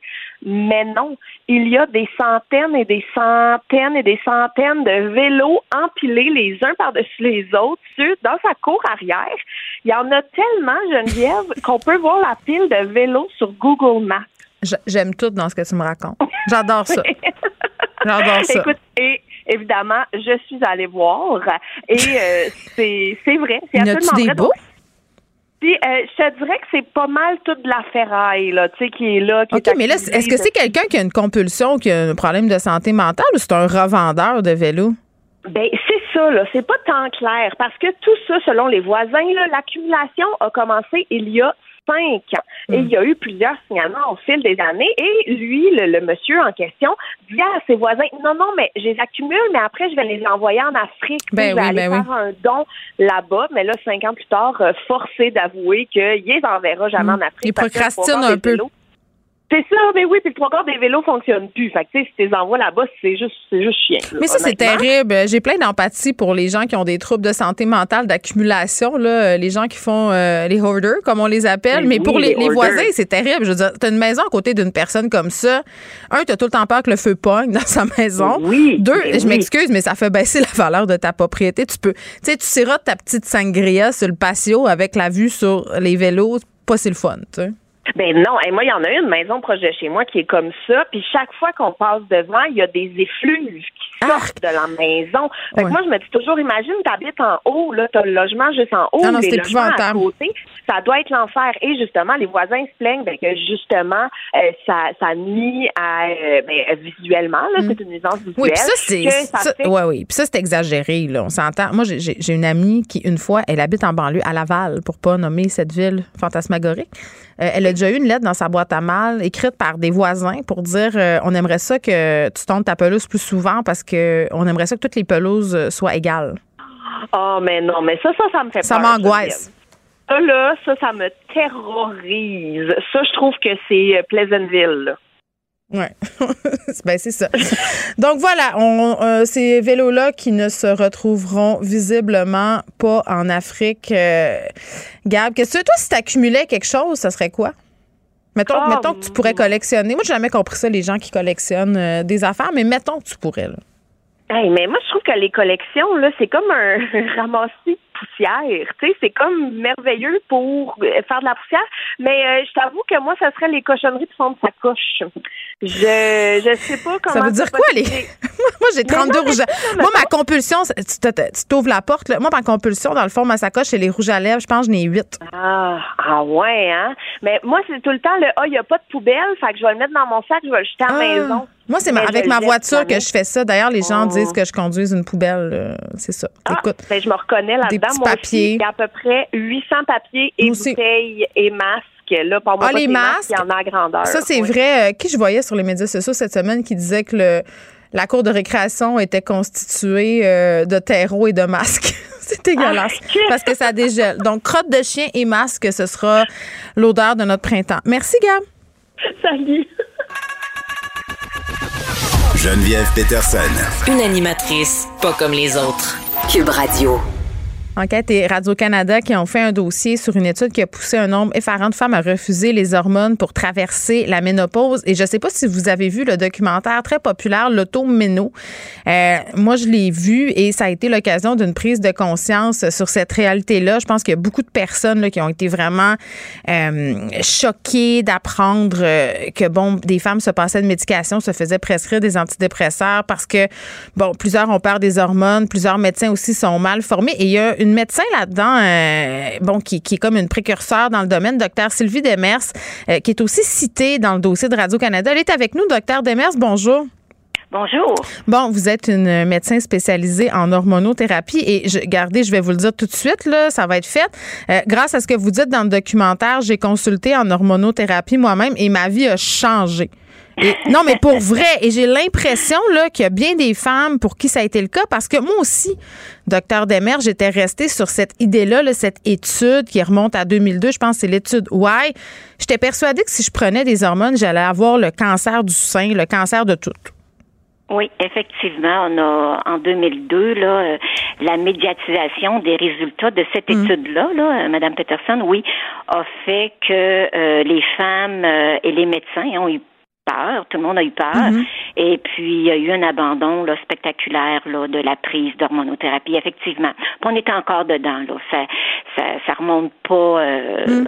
je parle à l'échelle nord-américaine. Euh, c'est vraiment. Euh, ça a été une étude désastreuse. Ben, en fait, c'est pas l'étude qui est désastreuse, c'est la manière qu'on l'a interprétée. Puis tout ce qui en, toutes les réanalyses qui ont suivi aussi, qui étaient très réassurantes. Et mm. puis en fait, on était très peu informés de ça. Oui. ben, pouvez-vous nous dire, euh, docteur Demers, premièrement, si prendre des hormones bioidentiques ou pas, puis après ça, on expliquera peut-être c'est quoi la différence entre une hormone bioidentique et les autres hormones. Est-ce que prendre des hormones, c'est dangereux? Si vous me demandez mon avis à moi, là, oui. regardez, j'en prends. Je vais avoir 65 ans, j'en prends depuis l'âge de 47 ans, puis moi, j'aurais peur de ne pas en prendre. Alors, ça vous donne pas mal mon point de vue. Mais, mais peur pourquoi? Excusez, je veux comprendre pourquoi. Oui, pourquoi j'aurais peur? Ben, d'abord, mon bien-être, hein, parce que je, je, je, je, je suis bien avec l'hormonothérapie. OK. Euh, pour la qualité de vie, mais aussi pour la prévention de problèmes de santé. On n'a mhm. rien qu'à penser à l'ostéoporose qui est causée par la perte des estrogènes qui survient à la préménopause, ménopause. Puis la, la, la, l'ostéoporose, c'est un mm. problème de santé majeur. Là. Donc, euh, c'est, euh, je pense qu'à 65 ans, l'âge que j'ai ou presque, euh, 39% des femmes en font. Donc c'est pas euh, c'est pas quelque chose de banal et puis euh, beaucoup de femmes euh, vont subir une fracture de hanche là, au cours de leur vie et puis plusieurs vont décéder mm. donc c'est quand même un problème majeur juste pour ça mais plein d'autres problèmes de santé que que ça prévient mais on, on, on comment je dirais c'est pas c'est pas on dirait qu'on qu'on on fait pas de distinction entre les différents types d'hormonothérapie. Mm. Et euh, on ne connaît pas non plus le rôle des hormones féminines en dehors du système reproducteur. Donc, ça mène à toutes sortes de confusions. Et je pense que le documentaire de ce soir, moi, je l'ai pas vu, mais je pense qu'il va, euh, qu'il va répondre à mm. beaucoup euh, de questions. Ben, comme l'automéno le fait, là, je pense que la demande pour les hormones bioidentiques n'a jamais été aussi grande au Québec, même si les gens comprenaient pas vraiment c'était quoi, ils voulaient ça. Ils voulaient en prendre. Expliquez-nous c'est quoi une hormone bioidentique. Moi, la première, là, moi, j'étais allée voir une docteure euh, en hormonothérapie, puis j'ai dit, moi, je pense que j'ai un problème, donnez-moi ça. c'est quoi? Ben, en fait, tu sais, la préménopause, ménopause, la hmm. cause de ça, c'est la perte, c'est la diminution de production des hormones ovariennes. Puis les deux principales, hmm. c'est l'estradiol et la progestérone. Donc, le principe, c'est redonner ces mêmes hormones-là, identiques à celles produites à nos ovaires, hmm. à des taux qui procurent des bénéfices. Ce n'est que ça, l'hormonothérapie bioidentique. Moi, je favorise avec les compagnies pharmaceutiques parce qu'on a un contrôle de, la qualité. Les études ont été faites aussi mhm. avec euh, les hormones bioidentiques mhm. faites avec les compagnies pharmaceutiques, effectivement. OK, mais ce qui est choquant de se rendre compte, c'est que, tu sais, moi, j'ai 39 ans, là, euh, puis j'étais sûre que j'étais en périménopause. Finalement, c'est pas tout ça qui se passe, là. Je le racontais en début d'émission. Euh, je fais de l'endométriose dans le tapis, donc ils m'ont prescrit de la progestérone. Ça, c'est la fin de mon histoire. Mais pendant 15 ans, j'ai souffert. On me prescrivait toutes sortes de patentes, docteur Demes, des antidépresseurs, ça s'est revenu tellement souvent, la pilule en continu, des stérilets, euh, envoie-tu, envoie-là. Et là, quand tout à coup, euh, bon, j'ai commencé à prendre du, du prométrium parce que j'étais pas en périménopause, j'ai passé un bilan hormonal comme les femmes qui consultent en hormonothérapie. Euh, puis on a découvert que, ça m'aidait, mais j'ai été surprise de savoir que c'était pas remboursé par l'assurance maladie. Pourquoi? Parce qu'en fait, on reconnaît pas un des gros problèmes, c'est que les sociétés savantes, parce que souvent ils vont se baser, l'INES va se baser mm. sur, euh, sur est-ce que c'est démontré supérieur, et on va se baser sur ce que disent les sociétés savantes, et les mm. sociétés savantes ne, ne font pas de distinction officielle. Ils reconnaissent que ça a l'air plus sécuritaire, mais pas officiellement. Donc, selon l'INES, comme ça coûte plus cher, euh, pour l'INES, c'est pas prouvé. On n'est pas sûr, sûr, sûr. Moi, je le suis. Je suis certaine que c'est supérieur, là, si vous demandez mon avis. Mm. Mais selon l'INES, ça ne l'est pas démontré. Selon les sociétés savantes, ont tendance à dire hum, on n'a pas d'études aussi importantes que l'étude White. Donc, on mm. n'est pas certain à 100% C'est un peu l'attitude, euh, euh, c'est la raison mm. qu'on va donner, là. Mais, ouais. mais après ça, moi, je trouve que les médecins manquent de formation. Parce que là, tu sais, je reviens à moi, dans ce sens où il y a bien des gens qui peuvent se reconnaître, bien des femmes qui souffrent d'endométriose. Moi, j'ai commencé par prendre le pométrium pour m'aider avec mon humeur. Tu sais, le docteur, c'est ça. Bon, j'ai. Hein? Je pense qu'on a, on en a des problèmes d'humeur parfois. Là, moi, j'en avais beaucoup. Mais là, finalement, euh, on m'a passé sur une hormone qui est plus bioidentique. C'est une hormone euh, de, la, progestérone pour l'endométriose, DNGS. C'est pas bioidentique et ça me fait peur. Je, je, je, disais à mon gynéco, mais ça me fait peur, j'ai peur. Puis je revenais à cette affaire-là du cancer du sein. Euh, puis c'est comme si les médecins manquaient de formation pour rassurer les patientes ou vraiment expliquer. Oui, ben on en a très peu de formation sur l'hormonothérapie parce mm. que euh, je veux dire, on connaît pas les différences entre les hormones bioidentiques et non bioidentiques. D'abord, on n'apprend pas ça. On reconnaît pas non plus les rôles de la progestérone en dehors de l'utérus. D'ailleurs, hein, les femmes ménopausées qui n'ont pas d'utérus, mm. on leur donnera pas de progestérone parce qu'on pense que c'est c'est le seul rôle. Donc c'est toute cette ignorance. En fait, c'est une ignorance de, de, tout ce qui sort en, en mm. médecine parce que le sujet des hormones féminines, il y a énormément de chercheurs qui se mm. penchent là-dessus à travers le monde, énormément de publications mm. scientifiques. Donc, c'est pas quelque chose qui, euh, au niveau scientifique, euh, qui est pas documenté. Non. C'est que c'est de la manière que la médecine est faite, un peu par silo. Comme les hormones féminines, ça joue partout. On dirait qu'il n'y a pas d'intégration des connaissances. Ben, est-ce que, est-ce qu'il n'y a pas, euh, il y a pas aussi un peu de sexisme là-dedans, comme ça touche la santé des femmes, il y a moins de recherches, puis on est dans cette idée aussi que c'est normal pour les femmes d'avoir des sauts d'humeur puis de souffrir? Ben, je pense que oui. Je pense qu'on est dans. Je pense que culturellement, on a les femmes ont intégré et la société, euh, tout, le monde, là, une société que que, que, que en fait que les femmes, euh, c'est traditionnellement on était un sexe vulnérable et on avait mis beaucoup la vulnérabilité des femmes dans leur système reproducteur et euh, et, et veut, veut pas, nos système reproducteur, hein, en particulier nos ovaires, donc les hormones mm. féminines, étaient vues comme des hormones qui donnaient du mm. trouble. Mm. Euh, mais en fait, c'est pas les hormones qui nous donnent du trouble. C'est quand les femmes sont pas ménopausées, c'est vraiment les variations ah hormonales qui donnent du trouble. Surtout les chutes. Et à la ménopause, les femmes vont pas bien, puis leur taux était... En fait, à la ménopause, là, Mme Peterson, les femmes ont moins d'hormones féminines que les hommes. Et elles ne vont pas bien. Donc, c'est pas les hormones qui donnent du trouble, c'est plus les chutes ou le manque.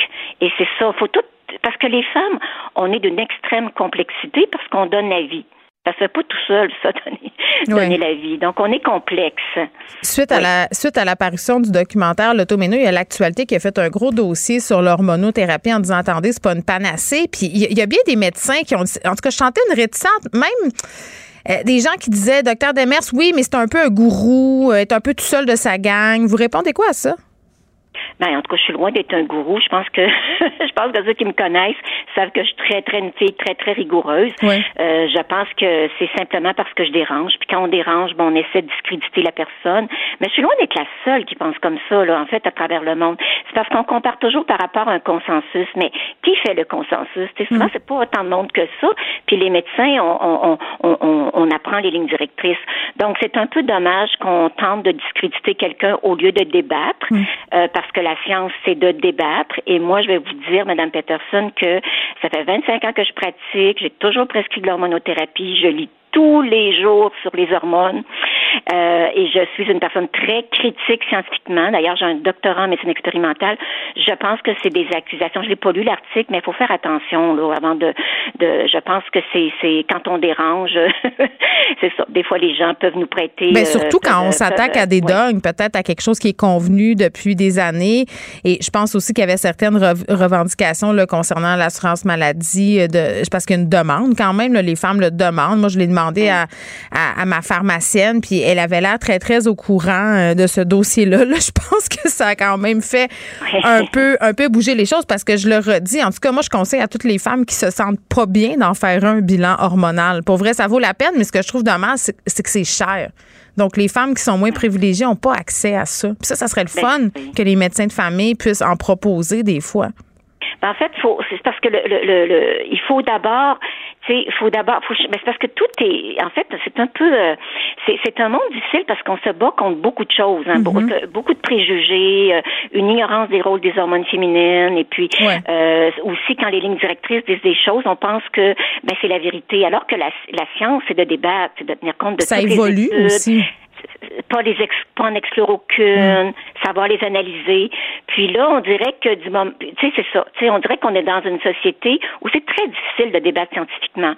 Euh, et, et c'est ça. Moi, c'est ça que j'arrête pas de, de mm. demander. Euh, de, c'est de débattre, de débattre ensemble. Les gens, par exemple, j'ai pas vu cet article-là, mais les, la personne qui m'accuse de gourou, ben. Ah non, il y a personne qui vous accusait. Là, je pense, je pense qu'il faut. C'est effrayant de dire ça. Mais non, personne vous accusait d'être un gourou. C'est la perception que j'avais moi en lisant que certains médecins vous décrivaient comme un peu le gourou des hormones. Euh, je trouvais ça un peu invalidant là, de dire que vous étiez un peu le. Non, mais moi, je suis pas d'accord avec ça du tout. Puis d'ailleurs, sur votre site internet, docteur Demers, on peut avoir une liste de médecins qui sont formés en hormonothérapie. Donc ça, j'ai trouvé ça super intéressant. On peut y aller puis en trouver là, ceux qui sont près de chez nous, si jamais ça nous intéresse d'avoir une consultation. Ce que j'ai fait moi-même parce que vous aviez plus de place. oui, euh, c'est ça. Ben oui, puis euh, je veux dire, vous allez voir, là, Madame Peterson, ça va changer au cours des prochaines années. Ben j'espère, euh, j'espère. Ah oui, ça va changer. Puis aussi, je, je, remarque que beaucoup les femmes plus jeunes, mm avec tous les médias sociaux, tout ça revendiquent, elles vont sur la place publique. Et c'est ça qui est en train de changer, parce que moi, ce qui, qui est sorti à l'automéno, mm. les femmes, ce qu'elles décrivent, leur souffrance, je l'entends mm. depuis 25 ans. Ben oui. Mais c'est pas dans nos têtes. C'est pas dans nos têtes. Puis il y a des solutions. Moi, cette idée qu'on doit endurer ça, il faut vraiment que ça arrête. Là. Les femmes sont en souffrance. Puis il y a des solutions. Docteur Sylvie Demers, on regarde euh, ce dossier-là d'enquête. On peut lire aussi sur le site de Radio Canada. Docteur Demers, qui est biologiste, docteur en médecine expérimentale et médecin généraliste, experte en hormonothérapie. C'était super intéressant. Merci beaucoup. Ben, je vous remercie, Mme Peterson. Bonne fin de journée. Au revoir. La Banque Q est reconnue pour faire valoir vos avoirs sans vous les prendre. Mais quand vous pensez à votre premier compte bancaire, tu sais, dans le temps à l'école, vous faisiez vos dépôts avec vos scènes dans la petite enveloppe. Hmm, c'était bien beau. Mais avec le temps, ce vieux compte-là vous a coûté des milliers de dollars en frais, puis vous ne faites pas une scène d'intérêt. Avec la banque Q, vous obtenez des intérêts élevés et aucun frais sur vos services bancaires courants. Autrement dit, ça fait pas mal plus de scènes dans votre enveloppe, ça. Banque Q, faites valoir vos avoirs. Visitez banqueq.ca pour en savoir plus. Acheter une voiture usagée, ça peut être stressant, mais prenez une grande respiration. Et imaginez-vous avec un rapport d'historique de véhicule Carfax Canada qui peut vous signaler les accidents antérieurs, les rappels et plus encore. Carfax Canada. Achetez l'esprit tranquille. Ne vous laissez pas berner par ces prises de position saisissantes. Geneviève Peterson est aussi une grande sensible. Vous écoutez Geneviève Peterson. Léa Mais je veux que tu le saches que ça a un effet. Mathieu Cyr. Ouais, mais ça, c'est vos traditions, ça. La rencontre. Il y a de l'éducation à faire. Je vais avouer que je suis pour la démarche. La rencontre Strisky-Cyr. Salut Léa, salut Mathieu. Salut. Bon, Léa, tu voulais revenir euh, sur la saga Will Smith, cette fameuse euh, gifle qu'il a assénée à Chris Rock aux Oscars. Il y a du développement dans cette histoire. Ben oui, évidemment, on n'a pas fini d'en entendre parler parce que ça touche à tellement de choses. Il y a tellement de choses là-dedans. Mais là, c'est juste que il y a de plus en plus d'informations sur ce qui s'est passé réellement ce soir-là, après mhm. et pendant. Euh, là, il y a une nouvelle vidéo euh, de quelqu'un qui était assis à comme deux, trois rangées en arrière du couple Jada et Will Smith. Puis là, on voit que euh, la femme de Will Smith, Will Smith, donc pendant quand, quand Will Smith s'est levé pour aller faire pour aller faire sa fameuse gif, elle, elle riait, tu sais. Puis je pense que tout le monde dans la salle a vécu ça comme ça. C'est-à-dire que pendant un bout de temps, évidemment, tu pensais que Will Smith, Will Smith et Chris Rock, ils niaisaient. Là, ouais. Fait ils sont tous en train de rire. Puis, c'est le, puis même la gifle les avait fait rire parce que ça aurait pu avoir l'air d'un spectacle. Tu sais. Mais ensuite, tu vois que quand Will Smith se met euh, à l'insulter, une fois qu'il s'est réassis puis qu'il lui dit la fameuse phrase euh, Tu mettras pas le, nom de ma femme dans ton de bouche. Euh, c'est là que le ton est devenu vraiment grave. Donc, il y a des gens qui disent comme oui, mais puisqu'elle riait, forcément, c'est que, tu sais, c'était pas si grave que ça, puis blablabla, mais en fait, je pense que c'est parce que, tu sais, sur le coup, on aurait tous fait la même affaire. Là, mais il y a, quelque chose euh, qui s'appelle le rire nerveux. Là. Moi, ça m'est déjà arrivé de rire à des funérailles, puis j'avais vraiment pas envie de rire. Là. C'est ça. Puis après, les détails qui sont en train de sortir aussi, c'est que euh, là, l'Académie, à ce stade-ci, ils disent que oui, on a demandé à Will Smith de s'en aller euh, une fois que le geste a été posé et que lui a refusé. Sauf que ça, donc là, tu sais, eux, ils sont en train de se racheter une conscience quelque part, mais ça n'a pas l'air clair. Ça non plus, on a l'impression que, tu sais, il y a des gens qui disent non, non, euh, il y a des producteurs qui voulaient pas qu'ils s'en aillent. J'ai l'impression que, tu le chaos était pogné. Euh, maintenant, au moins, l'Académie dit, ben, on n'a peut-être pas réagi assez rapidement. Évidemment qu'on aurait dû le faire partir. Mm. Au moins, ils sont conscients de ça. Là. Puis, tu sais, on peut pas trop leur en vouloir non plus. C'est quelque chose de complètement inattendu que personne n'a vu. Mais ben là, pour une, soirée aussi stagée que les Oscars, tu sais, ben, où tout est minuté à la seconde, imagine comment ces gens-là devaient capoter, là. Tu sais, il y a des humoristes qui sont déjà morts sur scène, puis tout le monde pensait que ça faisait partie du spectacle. Moi, je me souviens qu'à l'école de l'humour, son nom, ben oui, son nom m'échappe, mais sur YouTube, probablement qu'on peut le retrouver. Il y a un humoriste qui est mort sur scène. Euh, il y a, je pense que c'est dans les années 70. Puis tout le monde pensait que ça faisait mhm. partie du spectacle. Finalement, mhm. le gars, il était mort. Là, tu sais. Quand, quand tu es dans un spectacle, c'est sûr qu'à un moment donné, la réalité, la fiction, qu'est-ce qui est quoi? Hmm. Mais en 2019, ben, c'est arrivé, hein, un humoriste, Yann Cognito, qui est mort sur la scène d'un théâtre. Il incarnait le rôle d'un malade et ça a pris du temps avant que les gens comprennent que c'était vrai. Ben c'est ça. Fait que là, je pense qu'on sait, je sais pas à quel point on va savoir le fond de l'histoire. Euh, Chris Rock a décidé de ne pas porter plainte contre Will Smith. Hmm. On voit quand même dans la scène de ce nouvel angle euh, l'extrême malaise et l'humiliation de Chris Rock après qu'il doit rester là. C'est épouvantable ah oui, c'est câlin. C'est hein. épouvantable. Mais il dit qu'il va digérer ça et en reparler euh, d'une façon sérieuse et drôle à un moment donné, Mathieu. En, numéro, j'imagine. Mais d'un autre côté, il y, a, un côté positif à ça. Chris Rock, c'est euh, celui qui s'en est sorti grand gagnant, euh, surtout au point de vue des tickets. J'ai été fouiné un peu partout, puis ils ont vendu plus de tickets en une journée qu'ils en ont vendu dans le dernier mois. Et euh, je te donne un exemple. À Toronto, il y avait un show euh, de Chris Rock et les, les billets étaient 50 pièces et ça, c'était avant, le, avant la clap. Avant la slap. Puis après la slap, c'est 518 dollars que les billets. Fait qu'on parle d'un billet, puis on s'entend qu'il va faire des, des salles quand même assez grandes. Fait que d'après moi, ça va être très, très lucratif. Puis je pense que c'est c'est de la façon qu'il a réagi. il est resté solide, il est resté, euh, il n'est pas tombé des insultes, euh, il a pas. Non, mais lui, il devait être tétanisé. Là. Pensez, ça t'arrive, tu es comme figé. Là. Euh, en tout cas, il devait chercher le télésouffleur, c'est un moyen. Mais dans, ah, mais dans cette nouvelle vidéo. J'aurais perdu un verre de contact, j'aurais pas été capable de lire. Là.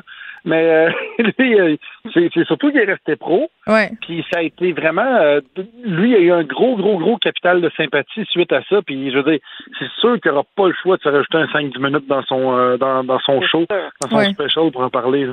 Oui, puis tu oui, mais Léa, j'allais dire, l'être humain est une bibite un peu bizarre parce que là, on parle du prix des billets des spectacles de Chris Rock, mais j'ai envie de te dire sur que sur toutes les plateformes de streaming, les films de Will Smith sont trending. Vraiment. Bon, ben c'est ah, ça. C'est ça. Mais, mais dans, dans cette nouvelle, dans cette fameuse nouvelle vidéo, là, ce qu'on voit aussi, c'est comment est-ce que, que Chris Rock a essayé de désamorcer Will Smith parce qu'il s'y attendait tellement pas, mais on mm. voit qu'il essaye de le calmer en lui disant c'est une joke de G.I. Jane, genre je vais arrêter de parler d'elle. Mm. Il essaye de le ramener, mais que Will Smith il est parti le feu lui, lui, Ouais. Puis si je peux juste dire une, une chose sur ce que Denzel Washington il a dit que je trouve que c'est une leçon de vie qu'on doit tous écouter. Il a dit puis bon, c'est des termes bibliques, là, mais il a dit que c'est dans. Mais attends, c'est dans. C'est les États-Unis, à un moment donné, donnons-leur une chance. Mais il dit que c'est dans tes. Il faut que tu fasses attention parce que c'est dans tes moments les plus élevés que le diable vient te chercher. OK? Puis bon, là, tu peux juste croire au diable. Mais c'est vrai que quand c'est lui, Will Smith, il s'attendait probablement à gagner le prix de meilleur acteur. Mais, mais, peut-être. C'était quelque chose de très important. Déménagement. Faut pas que vous parliez en même temps. Achille sort le sifflet. C'est ça. Mais tu sais, c'était quelque chose.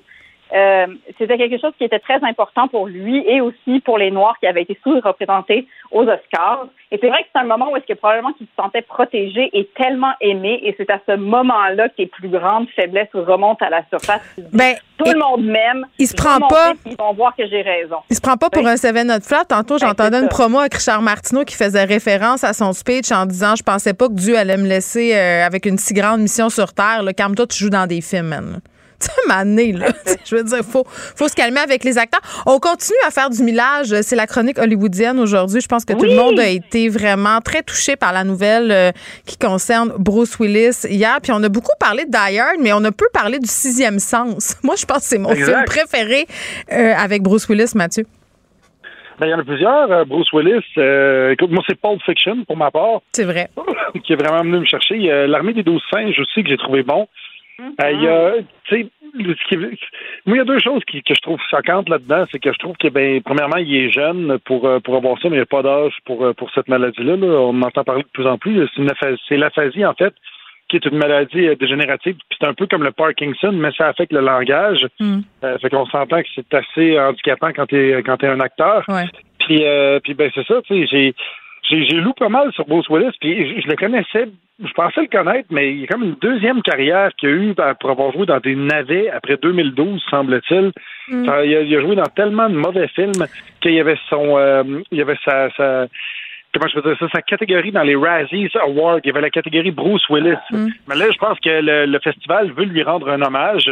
Fait qu'ils sont de bonne guerre euh, avec lui. Puis, c'est quand même, écoute, c'est un acteur, c'est un comédien qui a une carrière incroyable. C'est le, huitième euh, acteur le plus rentable de l'histoire du cinéma. Mm. Euh, ces films ont rapporté 7 milliards au box-office mondial. 5 milliards.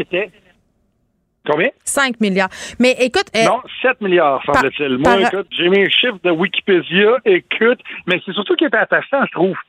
Au-delà des chiffres, moi, c'est, tu sais, quand il a fait son John, John McClane, là, on s'entend que dans Die Hard, oui.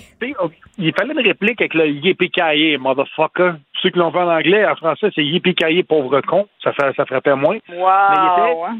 Mais, mais, tu regardais ce film-là, tu sais, c'est un film que, c'est le genre de film réconfortant que tu as le goût de revoir euh, plusieurs fois. Puis c'est je trouve que c'est comme la, fin d'une époque euh, de façon vraiment euh, plus officielle. je veux dire, Stallone n'est plus là, mm. Schwarzenegger n'est plus là, lui n'est plus là, puis ils ont été remplacés par par d'autres. Ça me donne un coup de vieux. C'est vrai. Euh, il y a des choses que je savais pas. Je savais pas que Bruce Willis était. il est originaire de l'Allemagne de l'Ouest. je ne savais pas qu'il venait de là. Je ne savais pas non plus qu'il avait cinq enfants. fait que c'est quelqu'un qui était qui était très impliqué, semble-t-il, au niveau familial, puis que c'était un père qui était tout le temps là pour ses enfants, surtout qui avait mis déjà une pause à sa carrière depuis depuis euh, une couple d'années pour s'occuper d'eux puis pour être euh, présent. Fait que voilà, ça me rend ça me rend ça me rend triste. C'est venu me chercher quand quand j'ai appris ça, puis je pensais pas que c'était pour venir me chercher autant, mais hypothèse, voilà, ma hypothèse sur euh, les Razzies et l'enchaînement de navets de Bruce Willis. Il y a plusieurs personnes qui s'intéressent au cinéma, des journalistes culturels qui pensent qu'on vient d'avoir l'explication, justement. Ça faisait quelques années qu'on voyait Bruce Willis dans des rôles euh, vraiment très, très succincts. Il refusait tous les grands rôles, euh, enchaînait justement mauvais film sur mauvais film. Et là, l'aphasie viendrait peut-être donner une explication à tout ça, une façon d'avoir de l'argent euh, bon, il y en avait déjà beaucoup quand même, mais de rester présent pour en générer puis d'accepter des rôles où tu as deux, trois répliques et tu payé très cher. Beaucoup de gens euh, sont sur cette idée-là qu'on vient d'avoir une explication sur. Parce que mm-hmm. Mathieu, tu as nommé plein de films. Bruce Willis là, a un registre très, très large. On s'en rappelle beaucoup pour Die Hard, mais Sixième Sens, euh, des films de Quentin Tarantino, il a, tourné avec les plus grands. Quand tout à coup. Ben, c'est ça, tout à coup, bing, il te met à faire des navets. Ça marche pas, là. Donc, il y a plusieurs personnes qui disent Ah, mais ça fait. Parce que ça se développe lentement, l'aphasie. Donc, voilà, c'était la théorie. Mais Mais c'est euh, en lisant sur la phasie, je, je dois dire que c'est terrifiant pour les gens qui communiquent. Là, je veux dire, nous, on sert justement de notre parole pour communiquer. Bruce, Willis, Bruce Willis aussi. Euh, puis en lisant, je me disais, c'est un beau cauchemar ça, qu'un artiste s'enferme là-dedans graduellement. Là, Ah, c'est Euh, épouvantable. moi aussi, ça ça m'a rendu très triste. Hmm. Voilà, donc euh, ça me donne envie euh, de, me faire une petite rétrospective. Bruce Willis, en fin de semaine, je disais les films de Will Smith trend sur les plateformes. Je crois qu'il est en train d'être éclipsé par Bruce Willis. Merci à vous deux. Merci, à demain. Bye. La Banque Q est reconnue pour faire valoir vos avoirs sans vous les prendre. Mais quand vous pensez à votre premier compte bancaire, tu sais, dans le temps à l'école, là, vous faisiez vos dépôts avec vos scènes dans la petite enveloppe. Hmm, C'était bien beau. Mais avec le temps, à ce compte-là vous a coûté des milliers de dollars en frais, puis vous ne faites pas une scène d'intérêt. Avec la Banque Q, vous obtenez des intérêts élevés et aucun frais sur vos services bancaires courants.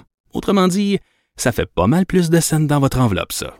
Banque Q. Faites valoir vos avoirs. Visitez banqueq.ca pour en savoir plus. Acheter une voiture usagée, ça peut être stressant, mais prenez une grande respiration. Et imaginez-vous avec un rapport d'historique de véhicule Carfax Canada qui peut vous signaler les accidents antérieurs, les rappels et plus encore. Carfax Canada. Achetez l'esprit tranquille. Geneviève Peterson. Rebelle dans l'âme, elle dénonce l'injustice et revendique le changement. Culture et société. Mais attention, chaque soir, un des gars prendra la porte. C'est quoi tu cherches, toi, maintenant? Je veux ma vie célibataire à deux. Là, je t'ai apporté un petit cadeau. Une photo de toi? J'ai 28 ans. Surprise! Tu as 11 ans de plus que moi. T'as déjà été marié? Ouais, mais je suis marié. Il y a des gars qui rentrent fort. Allô? Excuse-moi, je suis décédée, ah, je suis mariée. Oh non, c'est parfait, je te le dis. Qu'est-ce que je viens d'entendre? Ça a l'air bon, en tout cas. Je sais pas c'est quoi, là, mais ça a l'air bon. Je, je serai à l'écoute. Ce sera bon. Alors, nouvelle télé-réalité qui va débarquer dès le 11 avril prochain à TVA. 5 gars pour moi. Donc, Mhm. ce sera diffusé, Geneviève, à 19h du lundi au jeudi. Et cette, euh, cette émission-là, en fait, ben, c'est cinq, c'est, à chaque semaine, en fait, c'est une candidate différente. Donc, c'est la femme qui est au cœur de l'histoire. Moi, c'est ce que j'aime. Et elle reçoit six célibataires différents qui viennent vraiment vivre avec elle. OK? 24 heures sur 24. Et à tous les soirs, elle doit euh, en laisser un partir. OK? Mais ça donne des moments, là, Geneviève, là, je te le dis, là. Parce que tu passes de je te connais pas à tu dors chez moi, donc je t'entends ronfler. Mais des gens vécu ça hein, consciente. pendant le confinement. Tu sais, quand il y avait le couvre-feu, là, et pas d'air. Mais t'as tellement raison. Puis là, c'est vrai, là, puis tu sais, rapidement, euh, tu te rends compte des fois que ça passe pas, mais pas du tout avec quelqu'un, ou que le courant passe. Donc là, j'ai parlé aujourd'hui avec euh, Anne-Elisabeth Bossy, justement. J'ai demandé, elle, tu qu'est-ce qu'elle aime de ce concept-là? Parce qu'honnêtement, moi, dans la vie... Mais pourquoi dit- elle joue dans. C'est l'animatrice? C'est elle la narratrice. Ah! Ben oui, c'est un détail que j'ai oublié. Excuse-moi, je, je, je me fais, je, je suis emballée par le- cette émission-là. Donc, c'est elle qui fait la narration de l'émission. Hon- Honnêtement, je, vais- moi, si je pense à télé-réalité, je pense pas nécessairement à Anne-Elisabeth Bossé. Elle est drôle. On dirait, je, Elle est sais- ben, Anne-Élisabeth elle est Bossé. tellement drôle, effectivement, mais il faut pas non plus rire des gens qui sont à la caméra. Ben, je pense Donc là, bon, ah, c'est ça, tu vas voir. Là, je lui ai demandé tout d'abord qu'est-ce qu'elle aimait dans ce concept-là, on l'écoute. dès les premiers instants, le naturel revient au galop. Tu peux pas tenir une image parfaite de toi devant les caméras. Tout le monde s'expose, tout le monde est vulnérable, tout le monde, euh, tout le monde cherche vraiment à rencontrer l'âme sœur. Donc, euh, moi, c'est ce qui m'a vraiment le plus attiré dans cette émission-là. Puis oui, je trouve ça bien que ce soit la femme qui a un grand pouvoir décisionnel dans cette affaire-là pour euh, avoir des amis célibataires qui, qui ont bien du dating. Je trouve que les, les gars, des fois, sont sont pas toujours euh, faciles à lire. Euh, on en apprend un peu plus sur les gars et leur système un peu dans, dans cette émission-là. Puis euh, j'aime beaucoup voir la fille au cœur de tout ça. Parce que c'est vrai, là, Geneviève avoue souvent les réalités, là, je pense à Bachelor, où je sais, c'est c'est souvent Ah, c'est les lui hommes choisi qui à la fin. décident, là. Ouais. Ben, exactement. Il y a quelques émissions où on a une candidate de temps en temps, c'est elle qui a son mot à dire, mais très souvent, c'est les garçons qui décident, alors que là, c'est tout le contraire. C'est la femme qui est au cœur de l'émission, c'est elle qui ouvre sa porte en disant, venez-vous-en chez nous. C'est des filles complètement différentes, euh, avec des âges différents ici chaque semaine. Donc, c'est vraiment la femme qui est au cœur de ça. Et tu parlais justement, oui, elle est drôle. Moi, j'ai demandé, tu sais, ça va être quoi ton ton au, au niveau de la narration? Parce que ça reste une émission où les gens cherchent l'amour. Tu peux pas commencer à ridiculiser, mais en même temps, il y a une limite aussi à être trop, euh, trop, trop, euh, sérieuse, mettons, je te dirais au niveau de la narration. Donc, voici le ton qu'elle va prendre j'avais la ligne est mince. Je voulais pas être trop moqueuse parce que les gens sont vraiment là de bonne foi puis sont ils s'exposent dans leur plus grande sensibilité. Donc, ça aurait été bête de soulever une maladresse de langage ou un look un peu drôle. Tu sais, on est là pour soulever les maladresses des situations, euh, pour dire des fois tout ce que tout le monde va penser tu vas dans son salon, là, pour être un peu pour être, comment dire, appeler un chat un chat. Mais c'est ça, fait que je veux taquiner gentiment, soutenir la fille, puis en même temps, c'est ça, un peu expliquer le, le, le, le ce qu'ils font, tu sais. Donc, euh, on taquine gentiment euh, le gars qui lui dit qu'il est marié ou encore euh, l'autre gars qui lui dit ben écoute moi j'aimerais ça avoir une vie de célibataire mais à deux. Donc Ben oui, comme bien des gars, mais tu peux pas avoir le bar, l'agent du bar puis le cul de la fermière. C'est ça que j'ai envie de te dire. OK. ça, ça, 11 avril, ça va être du bonbon, je te le dis avec un petit verre de blanc le soir là, ça va bien s'écouter. Je programme un enregistreur numérique. vague d'annulation de spectacle, c'est à cause de la COVID? Est-ce que c'est à cause? J'aurais tendance à te dire oui, puis c'est vraiment intense. À Saguenay, présentement, il y a l'Opéra du Royaume euh, qui est bon. Euh, oui. Euh, écoute, c'est 19 choristes, Geneviève, sur 25 qui sont atteints de la COVID. Mm. Hier, il y avait la suite de hip-hop symphonique Corias, qui était là en début de semaine, n'a pas été n'était pas présent hier en raison de la pandémie, en raison de la, il, a atteint, il est atteint de la COVID. on a dû enlever une trentaine de minutes au spectacle parce que la journée même, tu te fais dire, ouais, ben ton artiste n'est pas là, qu'est-ce que tu fais? Tu peux pas non plus en pondre un autre, là. Donc, moi, j'ai des amis qui étaient sur place qui ont dit, ouais, ben écoute, c'était moins long que prévu. Euh, Arnaud Soli qui en a annoncé cette semaine l'annulation de, de spectacle, justement, parce qu'il est atteint de la COVID. Donc, on, il, on parlait de sixième vague, là. C'est de retour. C'est de retour dans mm. les salles de spectacle c'est d'une tristesse. Donc, il faut continuer à acheter nos billets, mais c'est ça. On n'est pas, on n'est pas sorti Moi, j'ai un petit gars qui s'en va voir les Cowboys fringants samedi, euh, fameuse oh, reprise du oh spectacle annulé. En tout cas, il espère très fort. Il a été très déçu la première fois. Il voit que sa maman. Donc, j'espère vraiment. Belle? Oui, puis oui. Ben, en plus, c'est un des seuls dans la famille qui n'a pas eu la COVID. Donc, j'espère qu'il ne oh. reviendra ben, pas. moi, il y avait beaucoup de masques quand je suis allée. Bon, ben, on, lui souhaite, euh, on lui souhaite que ça se maintienne, Anaïs. Euh, merci beaucoup. Merci à toute l'équipe de recherche. Achille à la mise en onde. Je vous laisse euh, avec Mario Dumont. Merci à vous d'avoir été là. À demain, 13h. Cube Radio.